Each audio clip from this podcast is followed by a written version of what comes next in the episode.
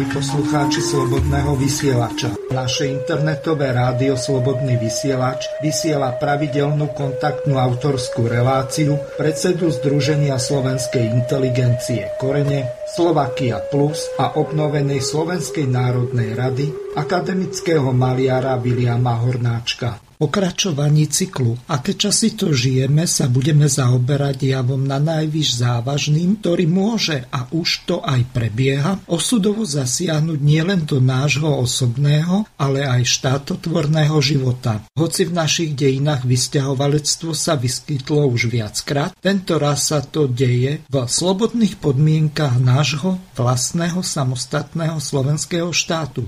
Čiže plná zodpovednosť za jeho riešenie je výhradne našou slovenskou povinnosťou a aj nevyhnutnosťou, lebo zvládnutím tejto kondício sine qua non našej perspektívnej budúcnosti dokážeme, že sme schopní nielen vybojovať si, ale aj obhájiť a udržať právo rozhodovať o vlastnom osude podľa vlastných predstav a potrieb hlavnej téme Všade dobre doma najhoršie sa budeme spoločne pýtať na príčiny súčasného opakovania neblahého stereotypu z našej bývalej neslobodnej minulosti, keď veľká časť slovenského národa hľadala naplnenie zmyslu svojho života v cudzine a v službe cudzín záujmom. Prečo tak muselo byť v minulosti, to už je všeobecne známe.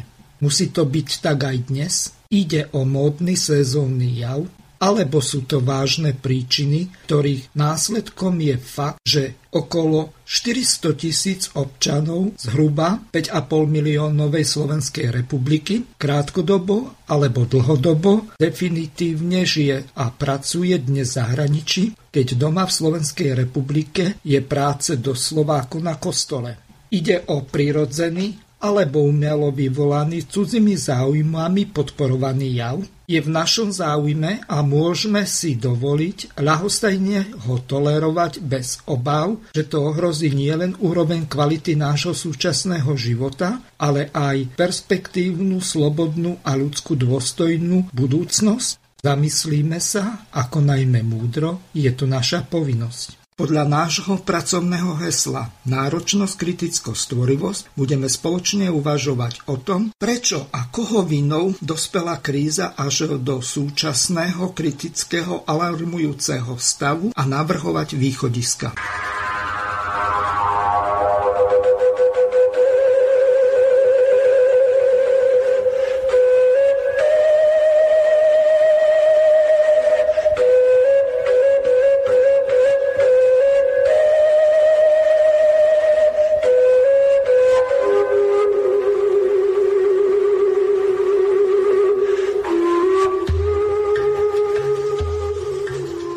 Vážení a milí poslucháči, vítam vás e, pri počúvaní náhradnej relácie Slovenské korene s pánom akademickým maliarom Williamom Hornáčkom. E, bohužiaľ, táto relácia nebude interaktívna v reálnom čase z toho dôvodu, že je nahrávaná na záznam, pretože v čase, keď mala byť odvysielaná, tak e, sme mali technické problémy, takže bez internetu nám to zrejme fungovať nemohlo. Bohužiaľ, z tohoto dôvodu, tak ako som povedal, povedal, budete môcť na túto reláciu, ktorá bude odvysielaná v náhradnom termíne, reagovať tak, že e, môžete posielať na adresu studio.bb.juh zavináč gmail.com prípadné otázky na pána Hornáčka. On vám buď priamo, alebo v najbližšej relácii na ne e, zodpovie. E, pán Hornáček, čo sa vlastne stalo, aby naši poslucháči, ktorí prvých 15 minút eh, počúvali eh, pesničky a úvodnú časť,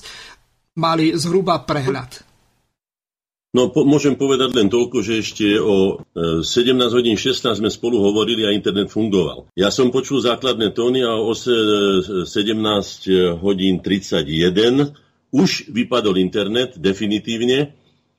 Nebudem, lebo nie som technik sa do toho miešať a nebudem to vysvetľovať. Naskočilo to až niekedy okolo 8 hodiny ale ja som tu už nebol, to viem len podľa toho času, čo sa to odohralo. Ale chcem povedať jednu zásadnú a dôležitú vec, ktorá myslím, že je potrebná. Ak začne nejaký konflikt a ten konflikt už v podstate začína, vieme veľmi dobre, že to vypínanie alebo prerušovanie alebo vstupovanie alebo cenzurovanie a neviem aké všelijaké zásahy, ktoré má ten, ktorý má v rukách vlastne tie technické prostriedky toho internetu, je jeho majiteľom a môže si s tým robiť, čo chce sa budú, jednak na našu adresu sa budú zhusťovať, to si musíme uvedomiť, že musíme vedieť, že sa toto stane. A keď sa vstane nejaký konflikt, ktorý oni chystajú, neviem, kto sú oni, ale teda my sme to nie, tak začne tým, že vypoja internetové siete. Viete si predstaviť, aký obrovský zmetok to spôsobí nielen v štátnej správe, ale v komunikácii medzi ľuďmi, ktorí už nebudú vedieť ani kde sú, čo sú a čo sa vlastne deje. Budú v absolútnom hluchu, tú virtuálnu bublinu jednoducho prepichnú a takto začne konflikt a potom si s nami budú robiť takto dezorganizovanými absolútne čo chcú.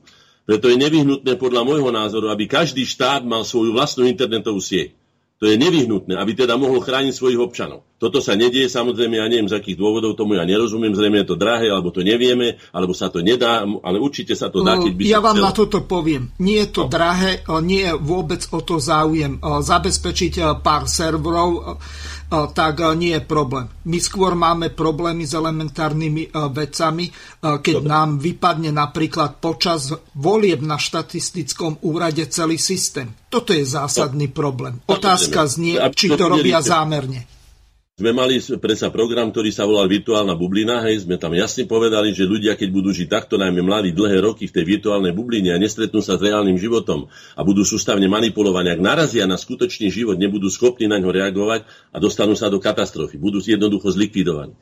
Takže je to veľmi nebezpečné, ako som sa dopočul, musíme sa preregistrovať ako občanské združenia podľa zákona do 36 tento mesiac teda, všetci na internetovú nejakú, ja neviem čo, internetový spôsob Teraz si dáme občanské preukazy, ktoré už nebudú, potom sa dostaneme na čipy a tak ďalej. A keď nás vypnú, tak fakticky prestaneme existovať, pretože nebudeme schopní už komunikovať, lebo si zvykneme, ale odvykneme si na normálnu komunikáciu, ktorá sa vyvíjala milióny alebo aj 100 tisíce rokov a táto komunikácia bude prerušená. Takže upozorňujem na to, ďalej sa tomu venovať nebudem, lebo nie som na to odborník, ale toto mi napadlo v tejto súvislosti, čo sa odohralo a nebolo to prvýkrát, čo sme mali problémy s týmto a neboli to len problémy, že by to boli problémy našej technickej siete, to znamená nášho internetu, respektíve našho počítača a tak ďalej. No a poďme teraz na našu tému, lebo sa nikde nedostaneme.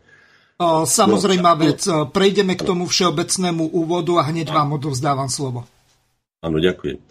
No uvažoval som o, to, o tej téme, ktorá je. Samozrejme sú dôležité témy, životne dôležité témy každého spoločenstva a jednou z nich samozrejme je aj personálne obsadenie štátu.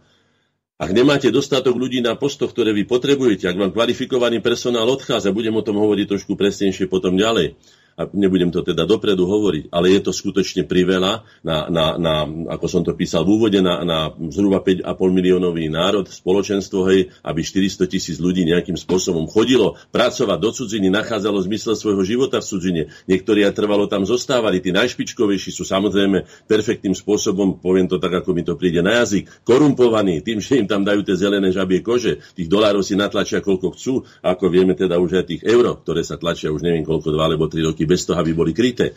To znamená, že oni ich zabalia do toho pohodlia, majú tam voľných bytov dosť, urobia im čo všetko, vybavenie, čo pokúpia, zabalia ich obrovskými peniazmi, my na to nemáme a preto nám odchádzajú mnohí ľudia. Mnohí ľudia, ktorí sú aj pre nás svojím spôsobom nenahraditeľní, lebo takých odborníkov v tej oblasti, ktorej nemáme ale aj povedzme v inej oblasti, ktoré povedzme nie sú až tak veľmi exponované na, na vzdelanie, ako sú povedzme zdravotné sestry ale sú nevyhnutné a potrebné pre, pre dobrý výkon, alebo teda pre, pre správny výkon, alebo pre, pre, pre výkon, ktorý je potrebný pre pacienta u lekárov ako pomocníci teda tento stredný zdravotnícky personál. Keď 20 tisíc sestier chýba nám a, a väčšina tých sestier pracuje, ja neviem, od, od, od, od Izraela cez, cez Rakúsko, cez, cez, ja neviem, Britániu a všade, kde ja poznám, čo sú moji známi, budem aj hovoriť niektoré skúsenosti, ktoré títo ľudia majú, pretože poznám ich osobne. No, tak som teda uvažoval. Ale ako som si uvedomil, že tak ako mnohé iné, aj to podstatné, teda hodnotový systém slovenskej spoločnosti, sa pod tlakom zmien, ktoré neboli nami, ako by som povedal, vynútil, lebo nami teda riadené už v žiadnom prípade, ale teda boli to tlaky zo západu, ktorý bol pripravovaný dlhodobo, ten, tie prevraty. Začalo to perestrojkou, áno, zdanlivo v Rusku to začalo, lebo si našli toho človeka, toho pána Gorbačova, ktorý teda presne spieval tú pesničku, ktorú oni už dávno predtým urobili. To znamená, že to deformovanie mnohých vecí a z mnohých vecí aj hodnota skúsenosti či múdrosti sa stali karikatúry.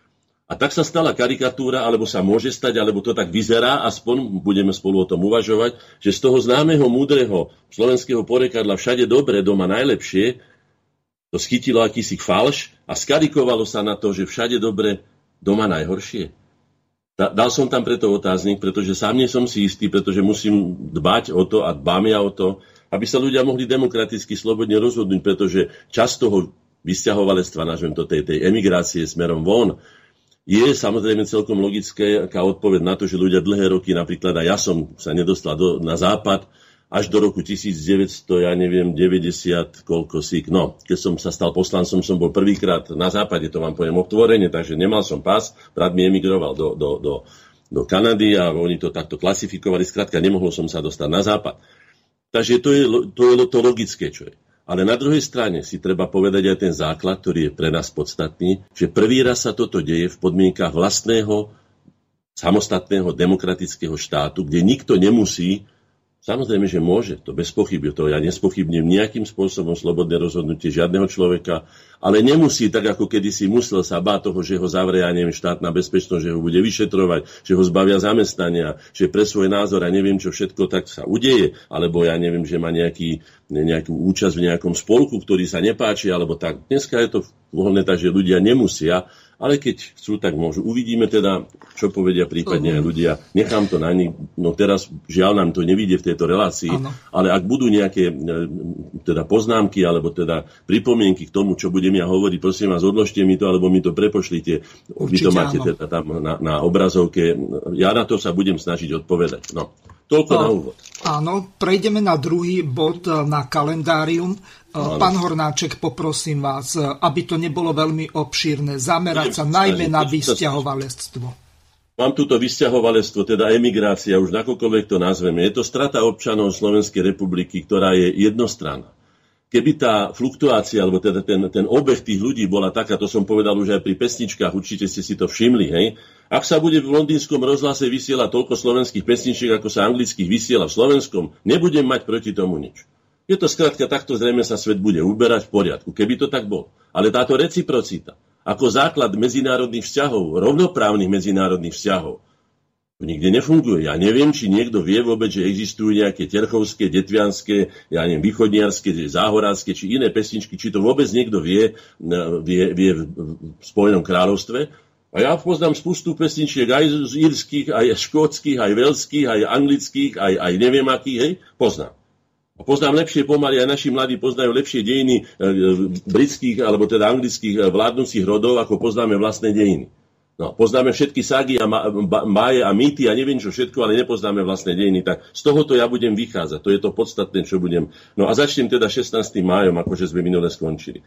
Lebo to sa týka tiež toho, že úbytku obyvateľstva, lebo to je podstata. Mne by nevadilo, keby sme mali 1,5 miliardy obyvateľov ako Čína. Mne by 400 tisíc ľudí, absolútne by som sa s tým ani nezaoberal. Samozrejme, zaoberal vtedy, keby išlo o špičkových vedcov, ľudí, ktorí sú mi nevyhnutní a ktorých potrebujem v tom prípade, ale toto nie je náš prípad celkom. To znamená, že v roku 1591, 16. maja Turci prepadli a vyrabovali obec Vlkanová, nedaleko Banskej Bystrice a do otrostva odlietli 100 ľudí, prevažne mladé ženy a deti. No, to je jeden zo spôsob strat, straty, teda, straty obyvateľstva. To už, či je to z ich vôle, alebo bez ich vôle, jednoducho ich tu nemáme. Budú nám chýbať. Nehovoriac o ich osude, že by sme sa mali starať aj o to, aby sa ľudia do takého osudu, ako je osud otroka, nedostali, že by sme mali všetkými prostriedkami brániť tomu, aby ľudia boli násilne niekde odvrac, teda vysídlovaní. Hej? V roku 1327, 17. maja uhorský krát Belo prvý vydal zákon o banskom podnikaní. Podľa neho mohol ktokoľvek dolovať drahé kovy na cudzích pozemkoch. Dobre počujete, ktokoľvek mohol dolovať drahé kovy aj na cudzích pozemkoch. Nuž tak teda neviem si predstaviť, aký zmetok tam vznikol, keď sa takí tí všelijakí prospektori vydali a tí dobrodruhovia, pretože iní ľudia sa tým nezaoberajú, tí, ktorí túžia na, na najvyš pozlate a potom teda vyrabovať a nechať tam len dieru. To vidíme, že aj teraz to robí nadnárodný kapitál všade, kde zbada, vidíme tie, u nás to bol myslím ten, ten, ten mastenec, hej, v Čechách je to, neviem, teraz si nespomeniem nejaký, nejaký neraz veľmi významný, o ktorý tam majú naraz záujem sa objaviť. A teraz majú všelijaký domicil, austrálsky. A či, a či sú to austrálčania, to ja o tom veľmi silne pochybujem. Skrátka, podľa mňa je to kapitál, ktorý nevie, čo s tými, s tými natlačenými peniazmi a potrebuje ich nejakým spôsobom uplatniť a obrátiť ich na skutočnú menu, to znamená, že na zlato, striebro, lebo ja neviem, platinu, alebo ja neviem, čo treba aj ten mastenec a tak ďalej. No, len to dávam do povedomia, že teda zlato a striebro pôjde cudzím a nám tu zostanú diery a medené pliešky domácim, preto hovorím medené pliešky, pretože tá známa tzv. revolúcia či tzv. stavovské povstanie pána Rákociho II., jedného z tých dobrodruhov, ktorí neváhali spojiť sa aj s Turkami, alebo napríklad s Ludvíkom XIV., lebo tie peniaze išli z obidvoch strán semka, na to, aby rozvrátili fakticky vlastný štát. No. O tom si urobíme potom a potom mu dávajme tam vence mohutné, ako to robia naši maďarskí spoluobčania alebo naši maďarskí susedia, ktorí si ho vážia, ako keby to bol nejaký, eh, by som povedal, civilizáciotvorný a kultúrotvorný zázračný génius. Dobrodruh to bol. Mám jeden ten libertáž, som si ho kúpil, nebol drahý, stál, ja neviem, zo pár euro a bol robený z ríny, už som to hovoril, z ríny, e, strhnutej ríny z kostola, kde ešte ten falc, čo sa spájajú plechy, ešte tam som, kvôli tomu som si to kúpil, aby som povedal, že toto ste mali. Slovenskí a nemeckí robotníci v zemi dolovali zlato a potom prišli fugerovci alebo všelijakí iní, ktorí ho vyviezli do zahraničia. To je presne ako s našimi ľuďmi či ide o, o kapacity materiálne alebo kapacity ľudské, treba si to veľmi strážiť, pretože v tomto prehustenom svete každý človek má svoju veľkú hodnotu a pre nás sú mnohí ľudia nenahraditeľní, tak preto som si túto, túto tému vybrala. Berte to takto. Záleží mi na osude tohto štátu. Pomáhal som mu, aby vznikol, teda aby bol obnovená slovenská štátna samostatnosť. Takže nemôžem sa ľahostajne na to dívať. Čiže z tohto uhla to budem hodnotiť ja. Ak vám na štáte nezáleží, je zbytočné počúvať túto reláciu, pretože ak vám na tomto štáte nezáleží, je vám úplne jedno, kto odtiaľ to odíde, aj v akom množstve. Takže to len toľko na okraj tých rôznych podľa toho, kto to počúva. 19. mája roku 1817 rakúsky cisár František I vymenoval za veliteľa polície grofa českého pôvodu Jozefa Sedlnického. No, Stal sa z neho človek, ktorý bol prenasledoval všetkých privržencov národných a liberálnych hnutí, skrátka taký štekací pes Habsburgovcov by sme to mohli nazvať, ktorý chránil všetko, ani vlastný národ, teda český v jeho prípade, samozrejme aj slovenských vlastencov a tak ďalej. Treba si dať pozor, lebo aj o týchto štekáčoch budem hovoriť, lebo aj títo aj ten taký hodal, alebo taký hríb, alebo taký, ja neviem, mohol by som ich menovať celé desiatky, dostanú sa aj na nich, alebo pán Sereš, čo to tu rozvádza za ideológie, čo to tu robí za experimenty. Sú jeden zo spôsobov, prečo odtiaľ to ľudia odchádzajú, mysliaci, že snad tam inde nájdu niečo lepšie, alebo teda nebudú tam takýmto spôsobom utláčaní, nebudú im zosmiešňované národné hodnoty a ďalšie veci. Neviem, budeme spolu o tom uvažovať. No. V roku 1848 Banská akadémia, Banskú akadémiu v Banskej, Banskej šťavnici opustilo 133 slovenských, českých a nemeckých študentov z dôvodov stupňujúceho sa maďarského šovinizmu a útokov proti ním. V roku 1848. Viete, že to bol revolučný rok, ktorý hovoril o takých národno-demokratických revolúciách, o obrode, hej? Boli to väčšinou šovinistické revolúcie, ktorí chceli len, aby sa ich národy, v Maďarsku teda to bolo totálne za pána Košúta, hej, slovenského renegáta, boli to v podstate žiadne demokratické revolúcie, ale boli to šovinistické, ktoré vylúčovali kohokoľvek iného a žiadali slobodu len pre seba. Výnimku tvoria štúrovci naši, ktorí žiadali slobodu pre všetky národy Uhorska a myslím, že to preniesli aj pre všetky národy sveta, ktoré majú na to sveté právo. Je to prirodzené právo, ktoré je nadradené každým právom roku 1935 19. maja v parlamentných voľbách zvíťazila v rámci celého Československa sudecko-nemecká strana so ziskom 15,2 hlasov. Možno by to nesúviselo s tým, čo hovorím, ale do istej miery súvisí, pretože vieme, čo sa potom stalo s Benešovými dekretmi a ďalšími opatreniami po vojne, keď bolo vysídlených, ja neviem, okolo 3 milióny e, sudeťákov, teda celé sudety boli vysídlené, tým sa stalo fakticky Česko, Československo, ale najmä teda hovorím o Česku, etnicky čistým štátom. Hej? Takže 15,2 hlasov dostali v roku 35. Vieme, že v 33. sa dostal Hitler k moci, čo veľmi posilnilo, posilnilo na, na, teda, teda no, Heinleinovcov, nazvime ich takto, Sudeťákov a tak ďalej, ktorým treba povedať aj otvorene, že zo strany zase československej vlády a československých vládnych orgánov nemali teda to pochopenie, že by boli rovnoprávni, nemali zastúpenie príslušné, ktoré by mali mať napríklad vo výkonných orgánoch alebo teda v rozhodujúcich e, orgánoch štátu. Je tam toho viacej. Išlo tam určite o nespravodlivosť, ale z druhej strany sa hnali veci na pílu, ako sa tlačilo, pretože Hitler mal svoju predstavu, vieme veľmi dobre, akú mal túto predstavu, že Slovanov nepovažoval za, za hodnotných ľudí, o tom budeme hovoriť ďalej. Ne, nebudem sa ďalej s tým zaoberať. 20. mája v Budíne roku 1795 boli popravení siedmi poprední činitelia jakobinského sprísahania, medzi nimi vodca Ignác Martinovič, syn evangelického a tak ďalej a tak ďalej. No, tomuto chcem len povedať, že išlo o prvé také politické emancipačné snahy, ktoré Slováci prejavili, kde sa snažili, teda pod vplyvom francúzskej, tzv. veľkej francúzskej buržoáznej revolúcie, ktorá bola teda parádnym linčekom na meso pod, pod hlavičkou e, najväčšieho božstva, ktorý mala byť múdrosť, múdrosť a rozumnosť, hej, takže tam sa spustili city takým spôsobom, že to bola, hádam, jedna z najodpornejších revolúcií, najkrvavejších, kde sa skutočne, ako som povedal, bol to mlinček na ľudské meso. No, takže pod týmto vplyvom a bolo to prv, prvá snaha o, o emancipáciu Slovákov, aspoň na federálnom princípe, to znamená federalistickom princípe, v tom zmysle, že teda by tí Slováci mali akúsi autonómiu v rámci e, Uhorska. No, treba povedať, že pán Ignác Martinovič bol konfidentom e, tajnej policie, hej, bol konfidentom viedenskej policie a udával týchto ľudí, čiže teda pekná, no, radšej to slovo ani nevyslovím, ale vy si ho doplníte určite. U nás to zohrával v našej spoločnosti dovedený pánom kňažkom Jan Budaj, ktorý nás udával. No a to som už hovoril viackrát našej tejto. No, nebudem sa k tomu hovoriť, ale mám tu jednu takú poznámku napísané, že a povedali ju Lincoln, hej, človek po 40 je zodpovedný za výraz. Ja teraz doplním, nie výzor, lebo za to kto má nos alebo uši odstávajúce, za to nikto nemôže, alebo je plešatý, hej ale za výraz svojej tváre. Ešte raz, človek po 40 zodpovedá za výraz svojej tváre. Pozrite si, ja som ako výtvarník aj portretista a myslím, že by som mohol o tom kvalifikovane hovoriť. Pozrite si výraz pani Olbrajtovej, pána Sereša, ale aj pána Lasicu, kňažka, Budaja alebo Feldeka. To som vám dal iba návod na to, ne, nepovedal som k tomu nič, len toľko. Dobre si pozrite výraz týchto ľudí. Po 40 sme všetci, aj ja, vrátane mňa, sme zodpovední za výraz svojej tváre. V roku 1950, 20. mája, bolo zriadené Ministerstvo národnej bezpečnosti Českej republiky. Prvým ministrom sa stal Karel Bacílek. Karel Bacílek sa neslávnym spôsobom, myslím, že bol predsedom komunistickej strany na Slovensku, alebo nejakú takú veľkú funkciu mal. To nám radiče si sem posielali takéto hyeny sa zapísal neuveriteľne negatívnymi písmenami do slovenskej aj československej histórie. No takže takto sa to odohralo. Už v 50. roku začala tá sekera toho bolševického, ja neviem, totalitného režimu, ktorý tu nastúpil, represívneho, teda stínať. Toho istého 20. maja 94 v Bratislave na vodnom vrchu slávnostne otvorili novú budovu Národnej rady Slovenskej republiky. Zakrátko však nové priestory akože nepostačovali. No k tomu sa nebudem vyjadrovať. Bol som menovaný ako poslanec Národnej rady, aby som bol tým, ktorý výtvarne dozdobí Národnú radu Slovenskej republiky.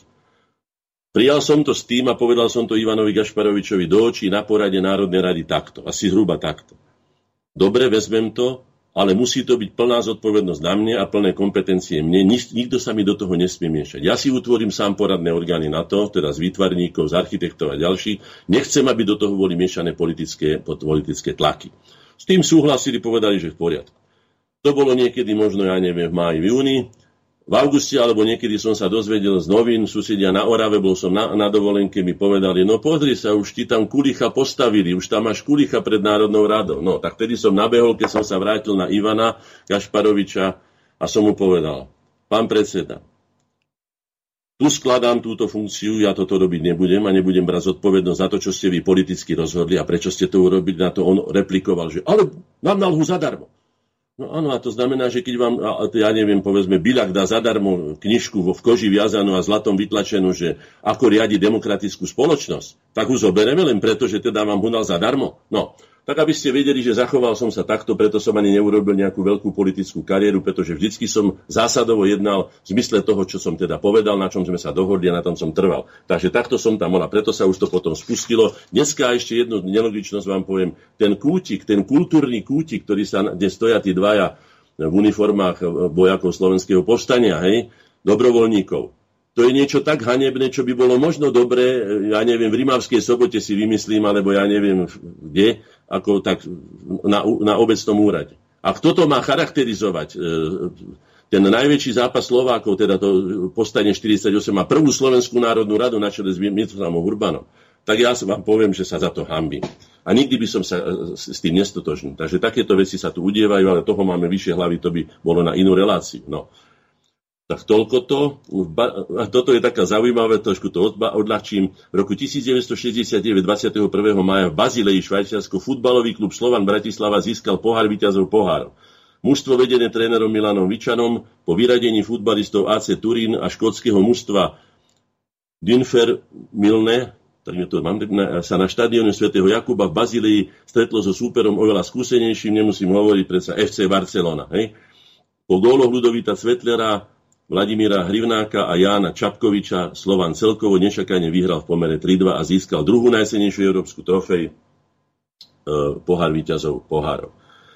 By som povedal k tomuto poučenie pre nás. Národ s toľkým počtom obyvateľov, ktorý máme, môže dať dohromady aj špičkové fotbalové mužstvo, aj hokejové, aj boli aj mastri sveta. Dá sa to. Ale treba si povedať, že teda súperíme s ďaleko väčšími teda, na, spoločenstvami, ktoré majú väčšie možnosti vybrať, ja neviem, z obrovského množstva ľudí, ale dá sa to. Ak je motivácia, to je základ, aj o tom budem ešte hovoriť. Áno, motivácia je nevyhnutá. Kto nemá motiváciu, kto není motivovaný, napríklad aj prirodzeným vzťahom k národu, teda vlastenectvu. To, čo to hanobia nám, ja neviem, náckovstvom a ja neviem, neviem čím všetkým, nacionalizmom a čím všetkým. To je prirodzený vzťah, tak ako má matka určite najradšie svoje deti celkom oprávnené, až potom cudzie a hoci ktoré iné, tak aj človek, ktorý sa niekde narodil a prežil tam svoj život, aspoň teda to detstvo, ktoré obyčajne býva najkrajšou časťou života, by mal mať celkom prirodzený vzťah ku vlasti a tým pádom Vlastenectvo v tomto prípade je veľmi pozitívnym, o tom svedčia tisícky výtvarných diel, nádherných svoj po celom svete, ako si ľudia vedia vážiť niečo také, ako je vzťah ku vlasti, čiže prirodzené vlastenectvo. 21.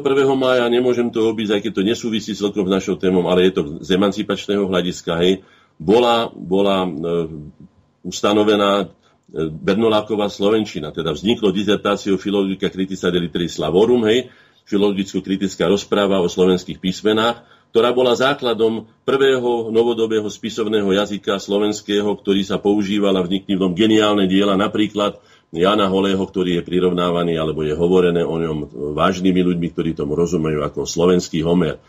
Ja ako ctiteľ teda poezie som si prečítal niektoré jeho nielen selánky, ale aj Cidlo metodiádu, aj, aj viaceré eposy. Je to nádherné. Tak narábať so slovom, ja neviem, koľko máme takých básnikov, no na jednej ruke by sa dali spočítať. Zabúdame, že vôbec máme takého génia, akým bol Jan Holý a samozrejme teda Bernolákovi patrí čest. Nie len preto, ale aj preto, že bol vodcom generácie Bernolákovcov, ktorá bola osvietenskou generáciou a priniesla slovenskému národu skutočne do tej, do tej tmy, ktorá sa v tom Habsbursko-uhorskom štáte e, na nás valila z každej strany a už to vyzeralo tak, že háda máme tam aj zahynúť a dušu vypustiť, stratiť svoj jazyk a kultúru a všetko. Nesmierny, nesmierny kus roboty, treba sa pred nimi pokloniť a môžem povedať, že táto generácia, ktorá sídlila, teda vznikla na, na, na seminári na Bratislavskom hrade, ktorý bol tam ustanovený. By bolo treba postaviť pri najmenšom takú sochu, ako majú štúrovci na štúrovom námestí a nie len niekde tu myslím, že je pri, pri dome svätého Martina je busta Antona Bernoláka. Je to málo, je to primálo na to, čo tí ľudia pre slovenský národ urobili a to sú naše veľké dlhy, do ktorých by sme sa mali pustiť. V tomto prípade slovenská sochárska generácia, moji kolegovia, nech sa páči, ktorí ste sa nevenovali tak ako ja celospoločenským veciam, venujte sa tomuto, tvorte. A nepchajte nám sem, e, ja neviem, aké, aké zázraky, ktoré sú aj potom Vajanského nábreží, choďte si pozrieť, čo tu všetko už máme, alebo nejakých čumilov, ktorých máte po celom svete, neviem, celé desiatky, lebo to ja neviem, kto to považuje za nesmierne vtipné, keď človek ako potkan vylieza spod zeme a, a je to, ako si všimnete, je to úplne vyleštené do, do, do zlata ten bronz, pretože to je najpopulárnejšia socha. To znamená, že keď príde Japonec, keď príde, ja neviem, Američan, alebo ja neviem, Nemec a tak ďalej doma a pozerá si slajdy, pozerá si filmy, tak povie, že Bratislava sa mu to spojí v tej synapse. No tak Bratislava čumil. Bratislava, šenenáci, hej, šenenáci, veď pri všetkej úcte k tomuto e, dementnému človeku, hej, ktorý ja som ho nazval macom mliečom, hej, na, na, v Bratislavy. Nebol to škodlivý človek. Sám som ho ešte zažil, očec mi ho ukázal, keď som mal nejakých 5 alebo 6 rokov, si pamätám, mal biele rukavičky. Isté, že ho netreba nejakým spôsobom podceňovať ani odsudzovať. Ale že by to bola reprezentačná osoba slovenských dejín na to, aby sme ho mali na korze, tam, kde chodí najviac zahraničných ľudí, to by som sa teda s každým vedel o tomto porozprávať, tak aby sme sa spamätali a prestali robiť takéto, prepašte za výraz, somariny. Doslova somariny. No, poďme ďalej. 24. mája 1822 e, slovenskí veriaci zo štvrte Jozefovo mesto Jozef Vároš v Pešti požiadali ostrihomského arcibiskupa Alexandra Rudnaja, aby zariadil celebrovanie omší v slovenskom jazyku. No, väčšina Budapešti bola slovenská. Venec dedin, e, vynúci sa cez Piliš, teda pleš po slovensky povedané, a smerom do, do, do Novohradu, Hontu a tak ďalej, na Slovensko, prepojený, to bola tá mátra, ktorú máme v tom treťom kopci. Stačí si pozrieť ešte dneska, kto máte na to čas, zoberte si e, telefónny zoznam tohoto no, Budapešti a zistíte, koľko je tam slovanských mien. Zistíte, ako nás tam utopili, ako nás tam odnárodnili. No, tomu len poviem toľko, lebo sa to týka témy, že sa u nás hovorí a mám taký dojem, že bohužiaľ je to zrejme pravda, to sa aj Košuta týka iných, aj Petefiho, teda toho úplne, že horší poturčenie z Turca. Od. Tak si to dobre pamätajme. V roku 34, 1934, 24. mája Národné zhromaždenie 327 hlasmi štvrtý raz zvolilo TG Masaryka za prezidenta ČSR. Viete, že včera zhanobili námestie, námestie Vajanského námestie, zhanobili sochou, pomenovaním námestia Masaryka na Vajanského nábreží, čo znamená, že do, do, do už stanovenej zóny, ktorá je nazývaná ako nábrežie Vajanského nábrežie, ho potrebovali presne TG Masarykom, ktorého opísal, pokiaľ si to pamätám, v Kotlíne, e, Vajanský veľmi negatívne, veľmi kriticky, Hej, a týchto dvoch ľudí zamiešali na posmech, čo by sme mohli nazvať skutočne ďalším naplutím do tváre slovenskej histórie aj slovenskému národu. Viacej sa k tomu vyjadrovať nebudem. Nech si urobia ľudia svoj názor, čo si necháme robiť. My sme chceli urobiť z Bratislavy metropolu. Ak niekto vie trošku grécky, tak vie, že metropolis znamená matka miest. To znamená, metropolis malo byť živé tlčúce metropola, živé tlčúce srdce Slovenska a Slovákov, slovenského národa, kde by každý našiel niečo, čo potrebuje, keď príde z Austrálie, alebo z Ameriky, lebo odkiaľ, ale aj z, z ja neviem, zo, zo Svidníka, alebo ja neviem, z Malaciek, to je jedno. Aby tu našiel tú matku miest, popri Trnave, popri Nitre, popri Žiline, popri Bystrici, popri, ja neviem, Košiciach a tak ďalej. Ale mala byť matka miest. Čo z nej robia? Ani to nechcem vysloviť, lebo sa mi by sa mi to veľmi ťažko vyslovovalo, čo urobili z Bratislave takú, takú, takú obtrhanú, každý by som povedal použitú a viete, čo myslím. Už ďalej o tom hovoriť ani nebudem. Je to, je to smutné, je to tragické, akým spôsobom aj páni architekti, aj obecné zastupiteľstva, páni poslanci, ale aj občania, ktorí nejakým spôsobom sa k tomuto nevyjadrujú, my sme sa k tomu aspoň vyjadrili, hej, že sme to negovali. No ale útok na redáciu Slováka, keď sme pri tom. Skupina útočníkov v roku 1922 v Bratislave 25. mája napadla e, bratislavskú redakciu denníka Slovenskej ľudovej strany Slovák. Išlo len takú vec, že tam bolo pomenené, že, teda zmenené meno Štefánek na Štefánik, to znamená, že to E sa zmenilo na I. A bolo tam doslova napísané teda v tých novinách. Kto, boj, kto bojoval? Slávik? Štefánek, Ivanka, a tam bolo napísané Slávik, Štefánik, tak to použili ako zámienku samozrejme socani, ako sa hovorí socdemáci, hej, Sadzač omylom vytlačil Štefánik, teda darmo vyšlo ospravedlenie Sadzača z korektora hneď na to, hej. Darmo sa, noc sa usporiadali protestné zhromaždenia, jednoducho zdemolovali celú túto kanceláriu, boli tam obrovské škody, hej. Môžete tu, tedy mali tu to pred očami nedávno, ako Kuciaky jadu zneuči, zneužili, evidentne s tým nemali nič spoločné ani Fico, ani Smer, hej, ale zneužili to a hneď sa už revalo a zhodiť vládu, a zmeniť vládu. Hneď sa pripojil ten, ktorý má utišovať takéto vlny, by som povedal, nenávisti medzi občanmi, teda prezident, tak ešte si priplul a ešte to ešte zvýšil vyššie. Áno, tam už myslím, že bývali, či ešte nie, ešte dva dní bude, lebo koľko bude. Áno, pán Kiska, konkrétne, aby sme ho menovali. Ideologická nenávisť Viete, ja som bol zákon predložený, keď som bol poslanec zákon o protikomunistickom odboji, kde sa chcela vyhlásiť komunistická strana za zločineckú organizáciu. Ja mám o tom svoj názor. Nebudem to teraz rozvádzať, ale som povedal, mám názor aj na svoj život a na to, čo Slovensko potrebuje. A povedal som, nehlasoval som za ten zákon, zdržal som, zdržal som sa, nehlasoval som ani zaň, ani proti, zdržal som sa a povedal som, a to robím celý život, tento aspoň môj aktívny občiansky, ja už nikdy žiadne zákopy, najmä ideologické, medzi Slovákmi kopať nebudem. Nebudem, pretože sme zažili aj to obrovské vysťahovalectvo, ktoré bolo po prvom prvej Slovenskej republike, teda v roku 1945 a nakoniec potom 48. Koľko vzácných ľudí a, a potrebných a dobrých Slovákov, vlastencov, úprimných a tak ďalej sme prišli. Takže toto ja už nechcem ani si to, poviem to úprimne, Slovensko nemôže dovoliť. Nemôže dovoliť a nesmie dovoliť. Hej? 26. maja spolky v Spojených štátoch amerických. Prvé spolky mali sociálny a charitatívny charakter. No, nebudem to, chcem len povedať, že už ako sa dívame na, na Spojené štáty americké dnes, je, je pravdou, že práve v Spojených štátoch amerických tie novodobé programy, či to bola Clevelandská politické programy, hej, a štátoprávne programy, teda návrhy, vznikli v Spojených štátoch amerických. Treba povedať, že zohral Spojené štáty americké, respektíve na slovenský exil, veľkú úlohu v našej národnej emancipácii. Treba si to, by som povedal, treba sa za to poďakovať, treba sa tomu pokloniť. Urobili kus roboty pre nás slovenský. A boli by urobili viacej, keby sme si ich boli mohli trošku viacej pritúliť a prizvať ich semka. Pamätáme si na Murgaša, ktorý vyzbieral spolu, myslím, s rovniankom milión, milión e, e, dolárov, na, na, ale nie, nie na, na Československú republiku, pardon, tam je napísané na diplome, ktorý som ja, kde si kúpil, rozožratý myšami, dal som ho opraviť, je tam jasne napísané za oslobodenie Slovenska. Áno, za oslobodenie Slovenska to bolo. Neznamenalo to, že keď si sa strasieme zo seba chomút Budapešti, že si na seba chceme navliesť e, do chomút Prahy. To len, aby sme si boli načistom pre tých mladých, ak náhodou teda toto počúvajú. No.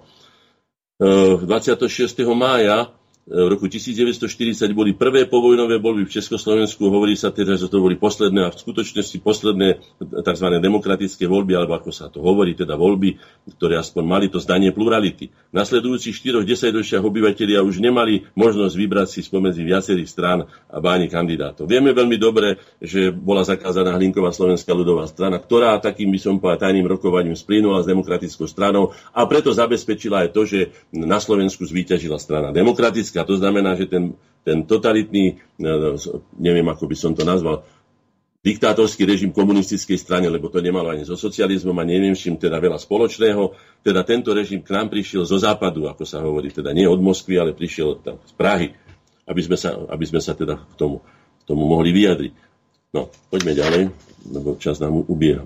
Je tu veľký dátum, veľmi významný dátum, Rakúsko-Horské vyrovnanie. Chcem len povedať, že tak ako mnohé iné veci, ktoré sa odohrávali bez účasti Slovákov, Dopadlo to veľmi zle pre nás, pretože veľmi rýchlo sme zistili, čo sme si mysleli. Viete veľmi dobre, že sme sa snažili teda využiť akýsi eh, pomoc Viedne v slovenskom povstaní 1848 a boli sme veľmi sklamaní, pretože veľmi rýchlo sa dohodli Maďari s Nemcami, teda s Habsburgovcami proti nám Slovákom a proti všetkým ostatným menšinám. Takisto to dopadlo aj toto. Hej. Zakrátko sa ukázalo, že maďarská zvrchovanosť nad Uhorskom je oveľa horšia ako poručníctvo z Rakúska. Krátko po zavezení dualizmu sa začalo polstoročné obdobie najtvrdšej maďarizačného národnostného útlaku. Ja som to nazval presne takto, ako to poviem. Maďarizačné besnenie. Áno. To nemalo s humanizmom ani, ani so zdravým rozumom, pretože oni vlastne založili rozpad Uhorska, tak ako ho založili, založili Češi z Prahy, teda český establishment, rozpad Československa. A nech to nikomu nepripisujú len sebe, svoje bezhlavej a doslova by som povedal besnej, nenávistnej a výlučnej politike šovinistickej, ktorú zaviedli. Len toľko, lebo však to by sme mohli o tom rozprávať celý, celý by som povedal, no, celý program. Máme trošku iné. 28. mája, no, Majdan zbúra, tu mám napísané, vzbúrenci českých šlachtici na čele s Henrichom Tunom. Hovorím o praskej defenestrácii roku 1618. Ako vieme, následky boli tragické, teda ten, tá rozbuška, čo to spôsobila, pretože potom bola prehra na Bielej hore, no a potom začalo to, čo začalo 30-ročná vojna.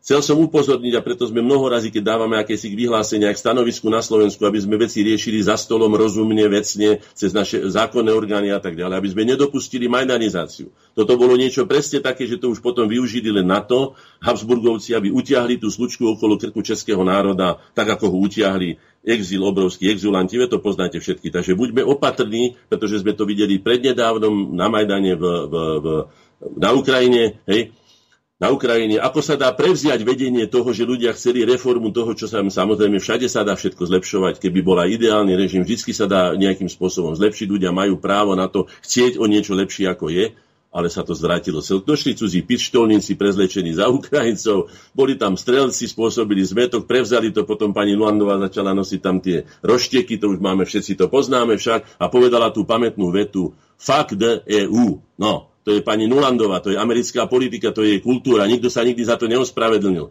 Nás tu pomaly po kolená hnutia za polské ťaženie a neviem za čo všetko, za donútené deportácie. Po kolená chodiť a pomaly po, po kanáloch, ale to, čo by mali robiť Nemci, ktorí spôsobili dve svetové vojny, to, čo by mali robiť Briti, ktorí parazitovali 300-400 rokov na polovici teraz známeho sveta, čo robili a Američania za tú svoju tzv. arabskú jara, to všetko rozbombardované Stredomorie. Takže pardon, to si dajme dohromady a potom sa porovnávajme, pretože nikto sa nerodil v skúmavke a izolovaný, ale všetko treba dať do súvislosti. No.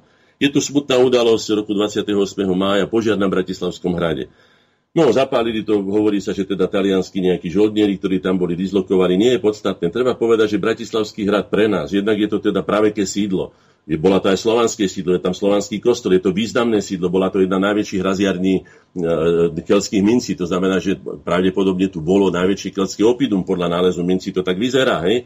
Boli tu, no, ale bolo, bol tam najmä ten seminár, ten, ten, ten katolícky bohoslovecký seminár, na ktorom vznikla teda prvá moderná forma slovenského spisovného jazyka Bernolákovčina. No už kvôli tomu teda zaslúžil sa o to, môžem sa pochváliť, môj dobrý priateľ a aj kolega starší Janko Alexi, akademický maliar, svojou úpenlivosťou, svojou neústupčivosťou v tom totalitnom režime on presadil a nebyť jeho, tam je to aj napísané, chvála Bohu, má tam aspoň tabulku, mal by tam mať sochu podľa mňa, ale dobre, aspoň to Zaslúžil sa o to, aby toto miesto, ktoré by sme si mali pripomenúť, ako som povedal, má veľmi slavnú históriu a najmä preto boli tam uložené samozrejme aj korunovačné klenoty uhorské dlhé roky, pokiaľ bolo teda e, obsadené dolné, dolné Maďarsko, respektíve dolné Uhorsko a tak ďalej. No, to sú známe dejiny, to nebudem. Pripomeniem niečo, čo nerad pripomínam, ale musím to, musím to povedať. Hej. E, v Kožlánoch roku 1884 sa presne toho 28.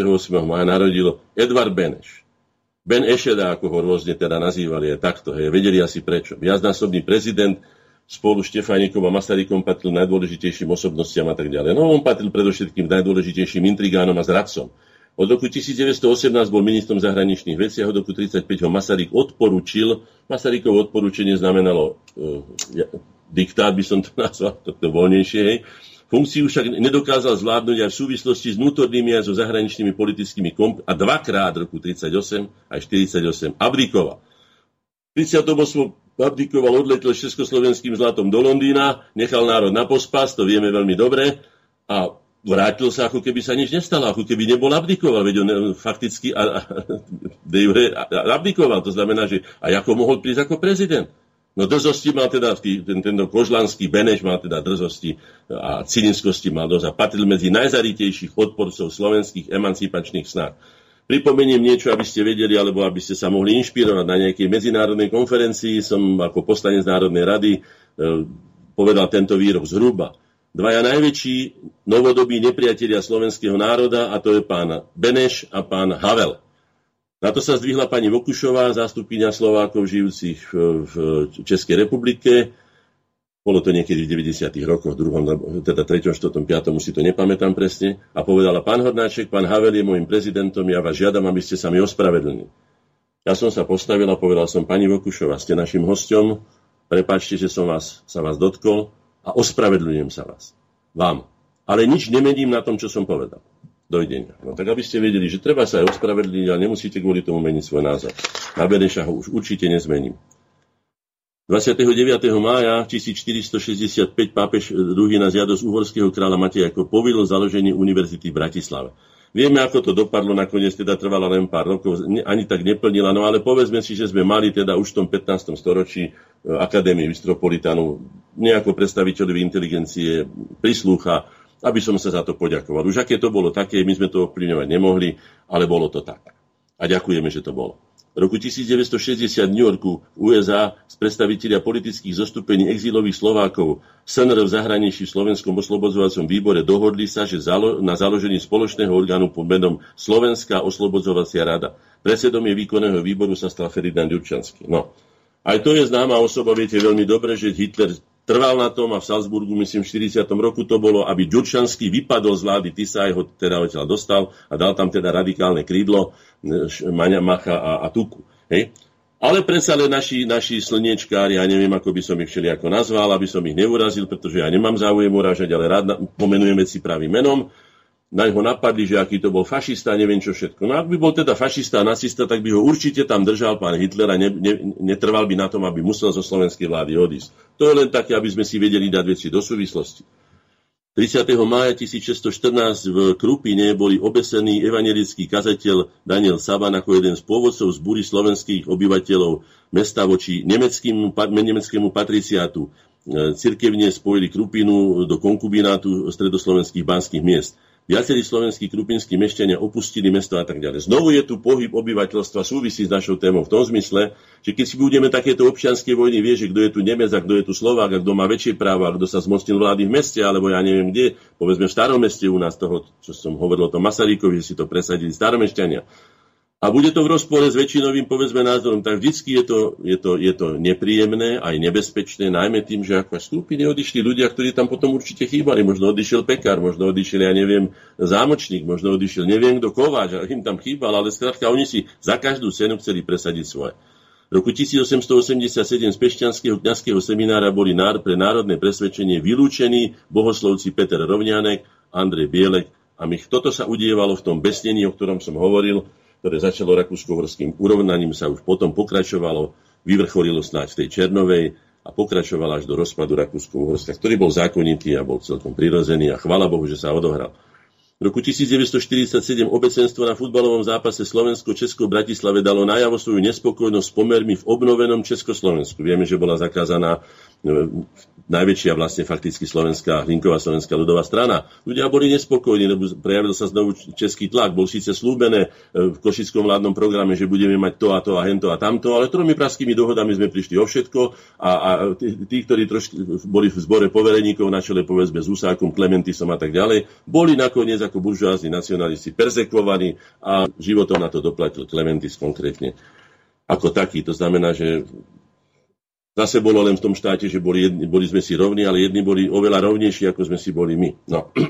Samozrejme, na, na fotbal takéto veci ťahať netreba. To by som povedal, to by som teraz viete, ako vypískali. Aj keď to bola krivda jasná v Košiciach na majstrovstvách sveta tých hokejistov. Tí hokejisti s tým nemali nič spoločné, skôr by som povedal tí, tí rozhodcovia, hej, ale už je to tak, ako to je. Pamätám si, ako prišiel Martikano zlatú medálu zlým rozhodnutím, nakoniec aj filmom dokázaným francúzského rozhodcu, že ten Francúz získal to zlato. Je to tak, ako to je. Buďme kultúrni, nič iné nám nezostáva, svet neobrátime, zbytočne sa nebúrme tam a keď sme hostitelia, musíme sa tváriť tak ako hostitelia, kultúrne a povedať si, dobre, no, skutočne, alebo nájsť kultúrny spôsob, ako protestovať. Samozrejme, nezmieriť sa s tým, ale teda protestovať jednoznačne. V roku 1848 tu máme tých košútov, tých demokratov tzv., tých šovinistov, skutočne katolícky kňaz v Jabloňovom Jan Galbany odviezol Ludovita Štúra do Vysokej pri Morave a šťastne ho previezol cez Moravu do Rakúska. Štúr, na ktorého bol vydaný zatýkač, mimochodom mám ho tu na zavesený za chrbtom a každý deň si ho pripomínam, sa do Jabloňovskej fare ukrýval dva dní až do smrti Jan Galbavy v tento deň, to znamená 31.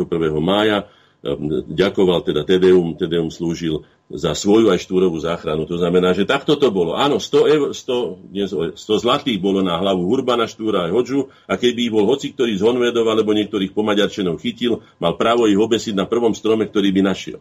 Také boli pomery. Keď som povedal besný, aby ste vedeli, že aký je obsah tohto slova, ktoré je veľmi, veľmi síce nepríjemné a veľmi tvrdé, ale žiaľ je pravdivé.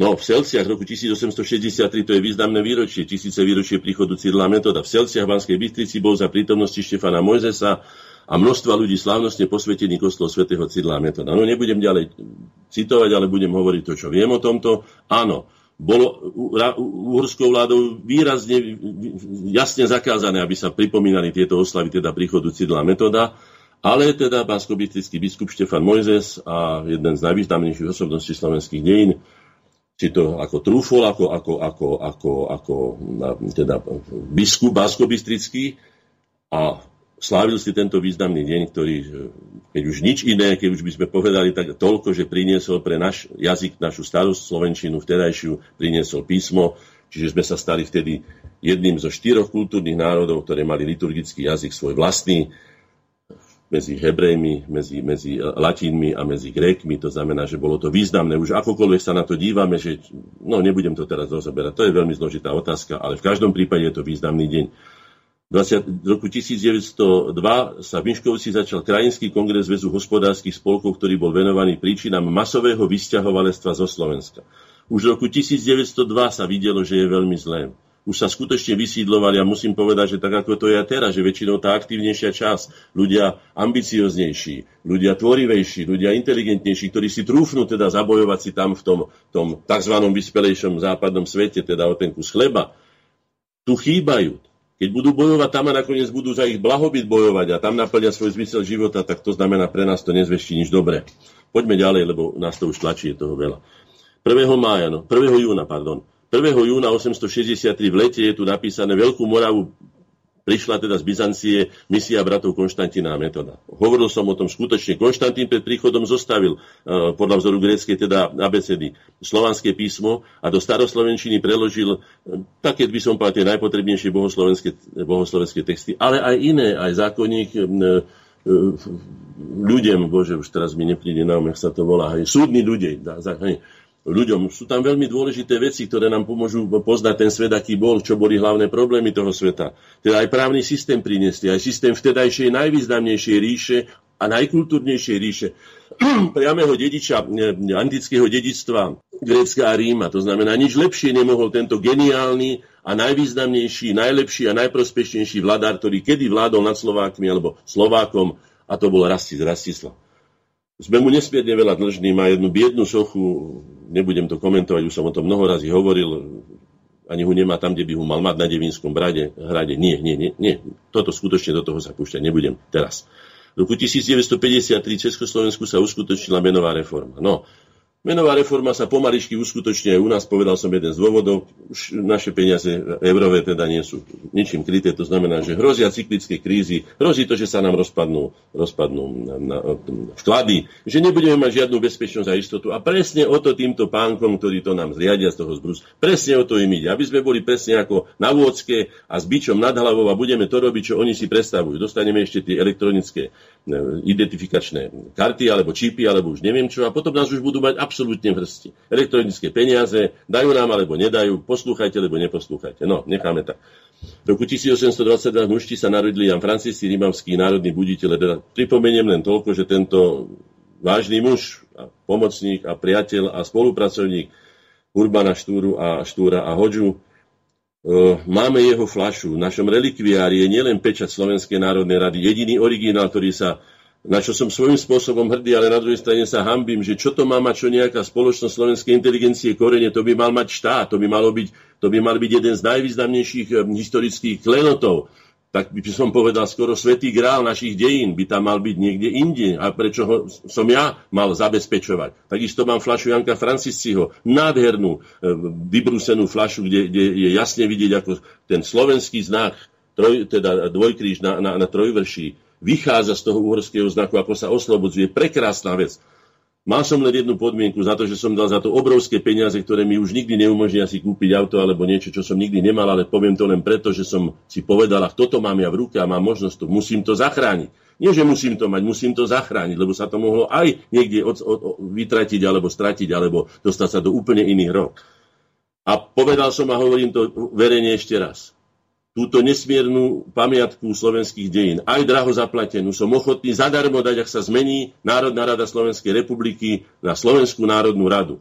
Na prvú a najčestnejšiu zo slovenských národných rád boli naši slovenskí národovci, ktorých som už mnoho razy menoval a ktorí sme my, ako Združenia slovenskej inteligencie, aj programovými pokračovateľmi, išli obetovať to najvzácnejšie, svoje vlastné životy za o niečo lepší život. Oni vedeli, že vtedy svoj štát si nemôžu dosiahnuť. Nedalo sa to vtedy dosiahnuť. Ale aspoň to, aby sa to aspoň volalo slovenské okolie. Potom to prešlo na slovenskú krajinu. A dnes už máme Slovenskú republiku a nevieme si ho vážiť. Čo by tí ľudia dali za to, keby mohli takýmto spôsobom, ako my nerozhodujeme, ale máme právo rozhodovať, alebo rozhodujeme hlúpu, čo by za to dali.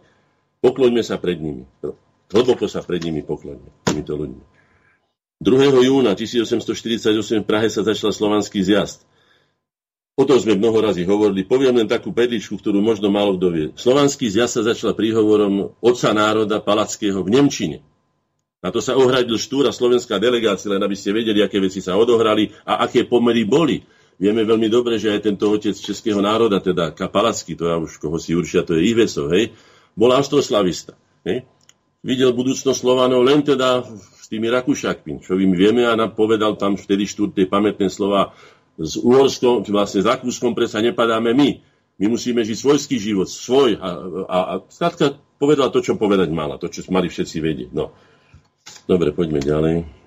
Kraguje vás. No tam je stá, najväčšia zbúra pri posledných rokoch Kraguje 44 slovenských vojakov e, tzv. Trenčianského náhradného pluku. Tam bolo za vzbúru na konci vojny odstrelených ako, ako, ako prašiví psi, ako sa hovorí.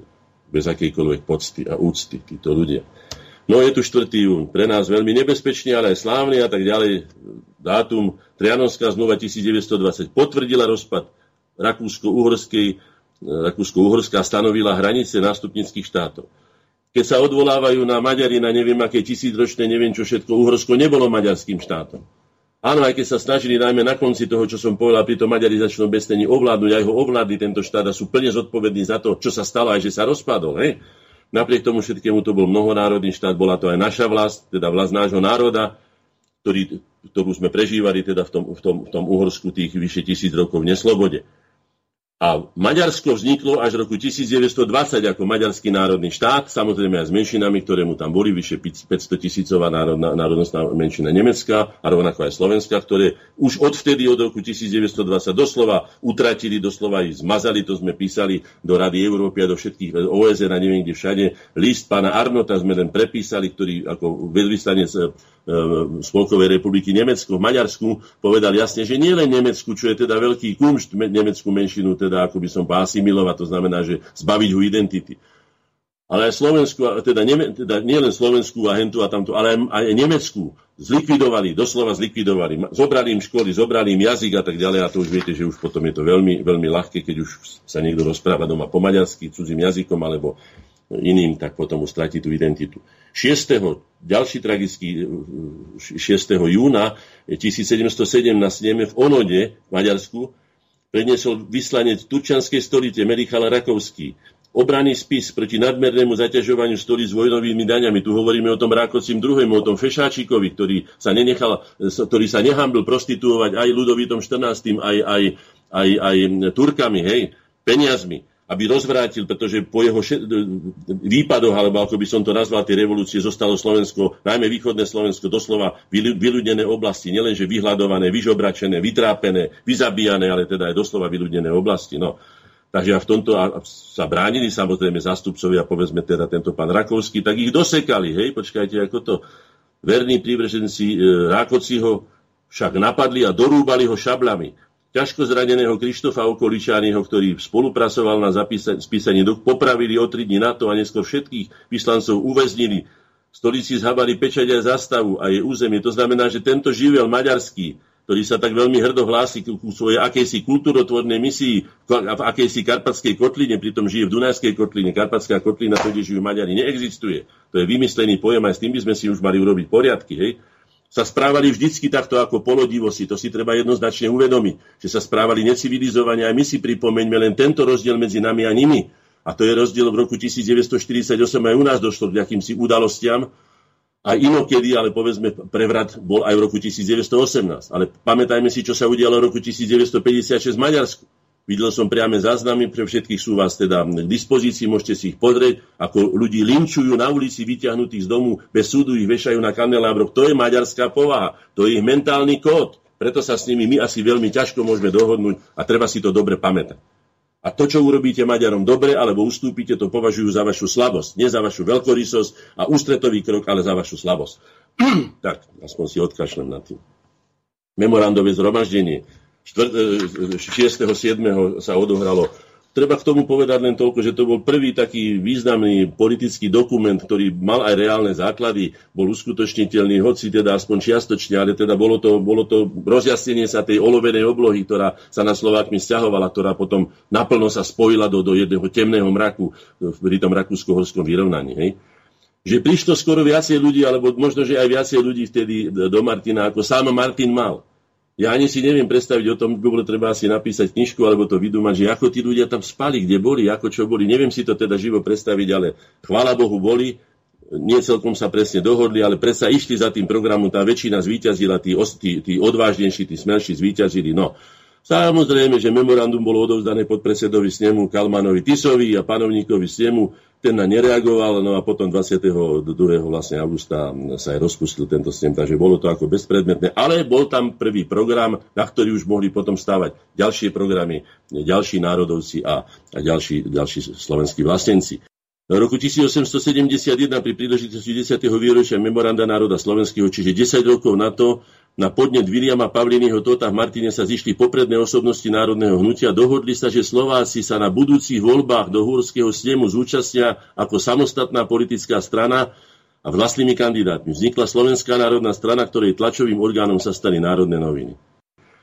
Priatelia, viete veľmi dobre, aké časy prežívame. Ak to budeme takto robiť, ako robíme, tak ideme do tretich prehratých volieb, ktoré vyhrajú tí čaputi, alebo to vyhrajú, ja neviem, ako by som ich nazval, slnečkári, alebo ich vyhrajú, ja neviem, tretí sektor. Sereš môže sa ščehotať na tých skalách, ako a, a na to pole podľa skal zelený Sereš zatleskal.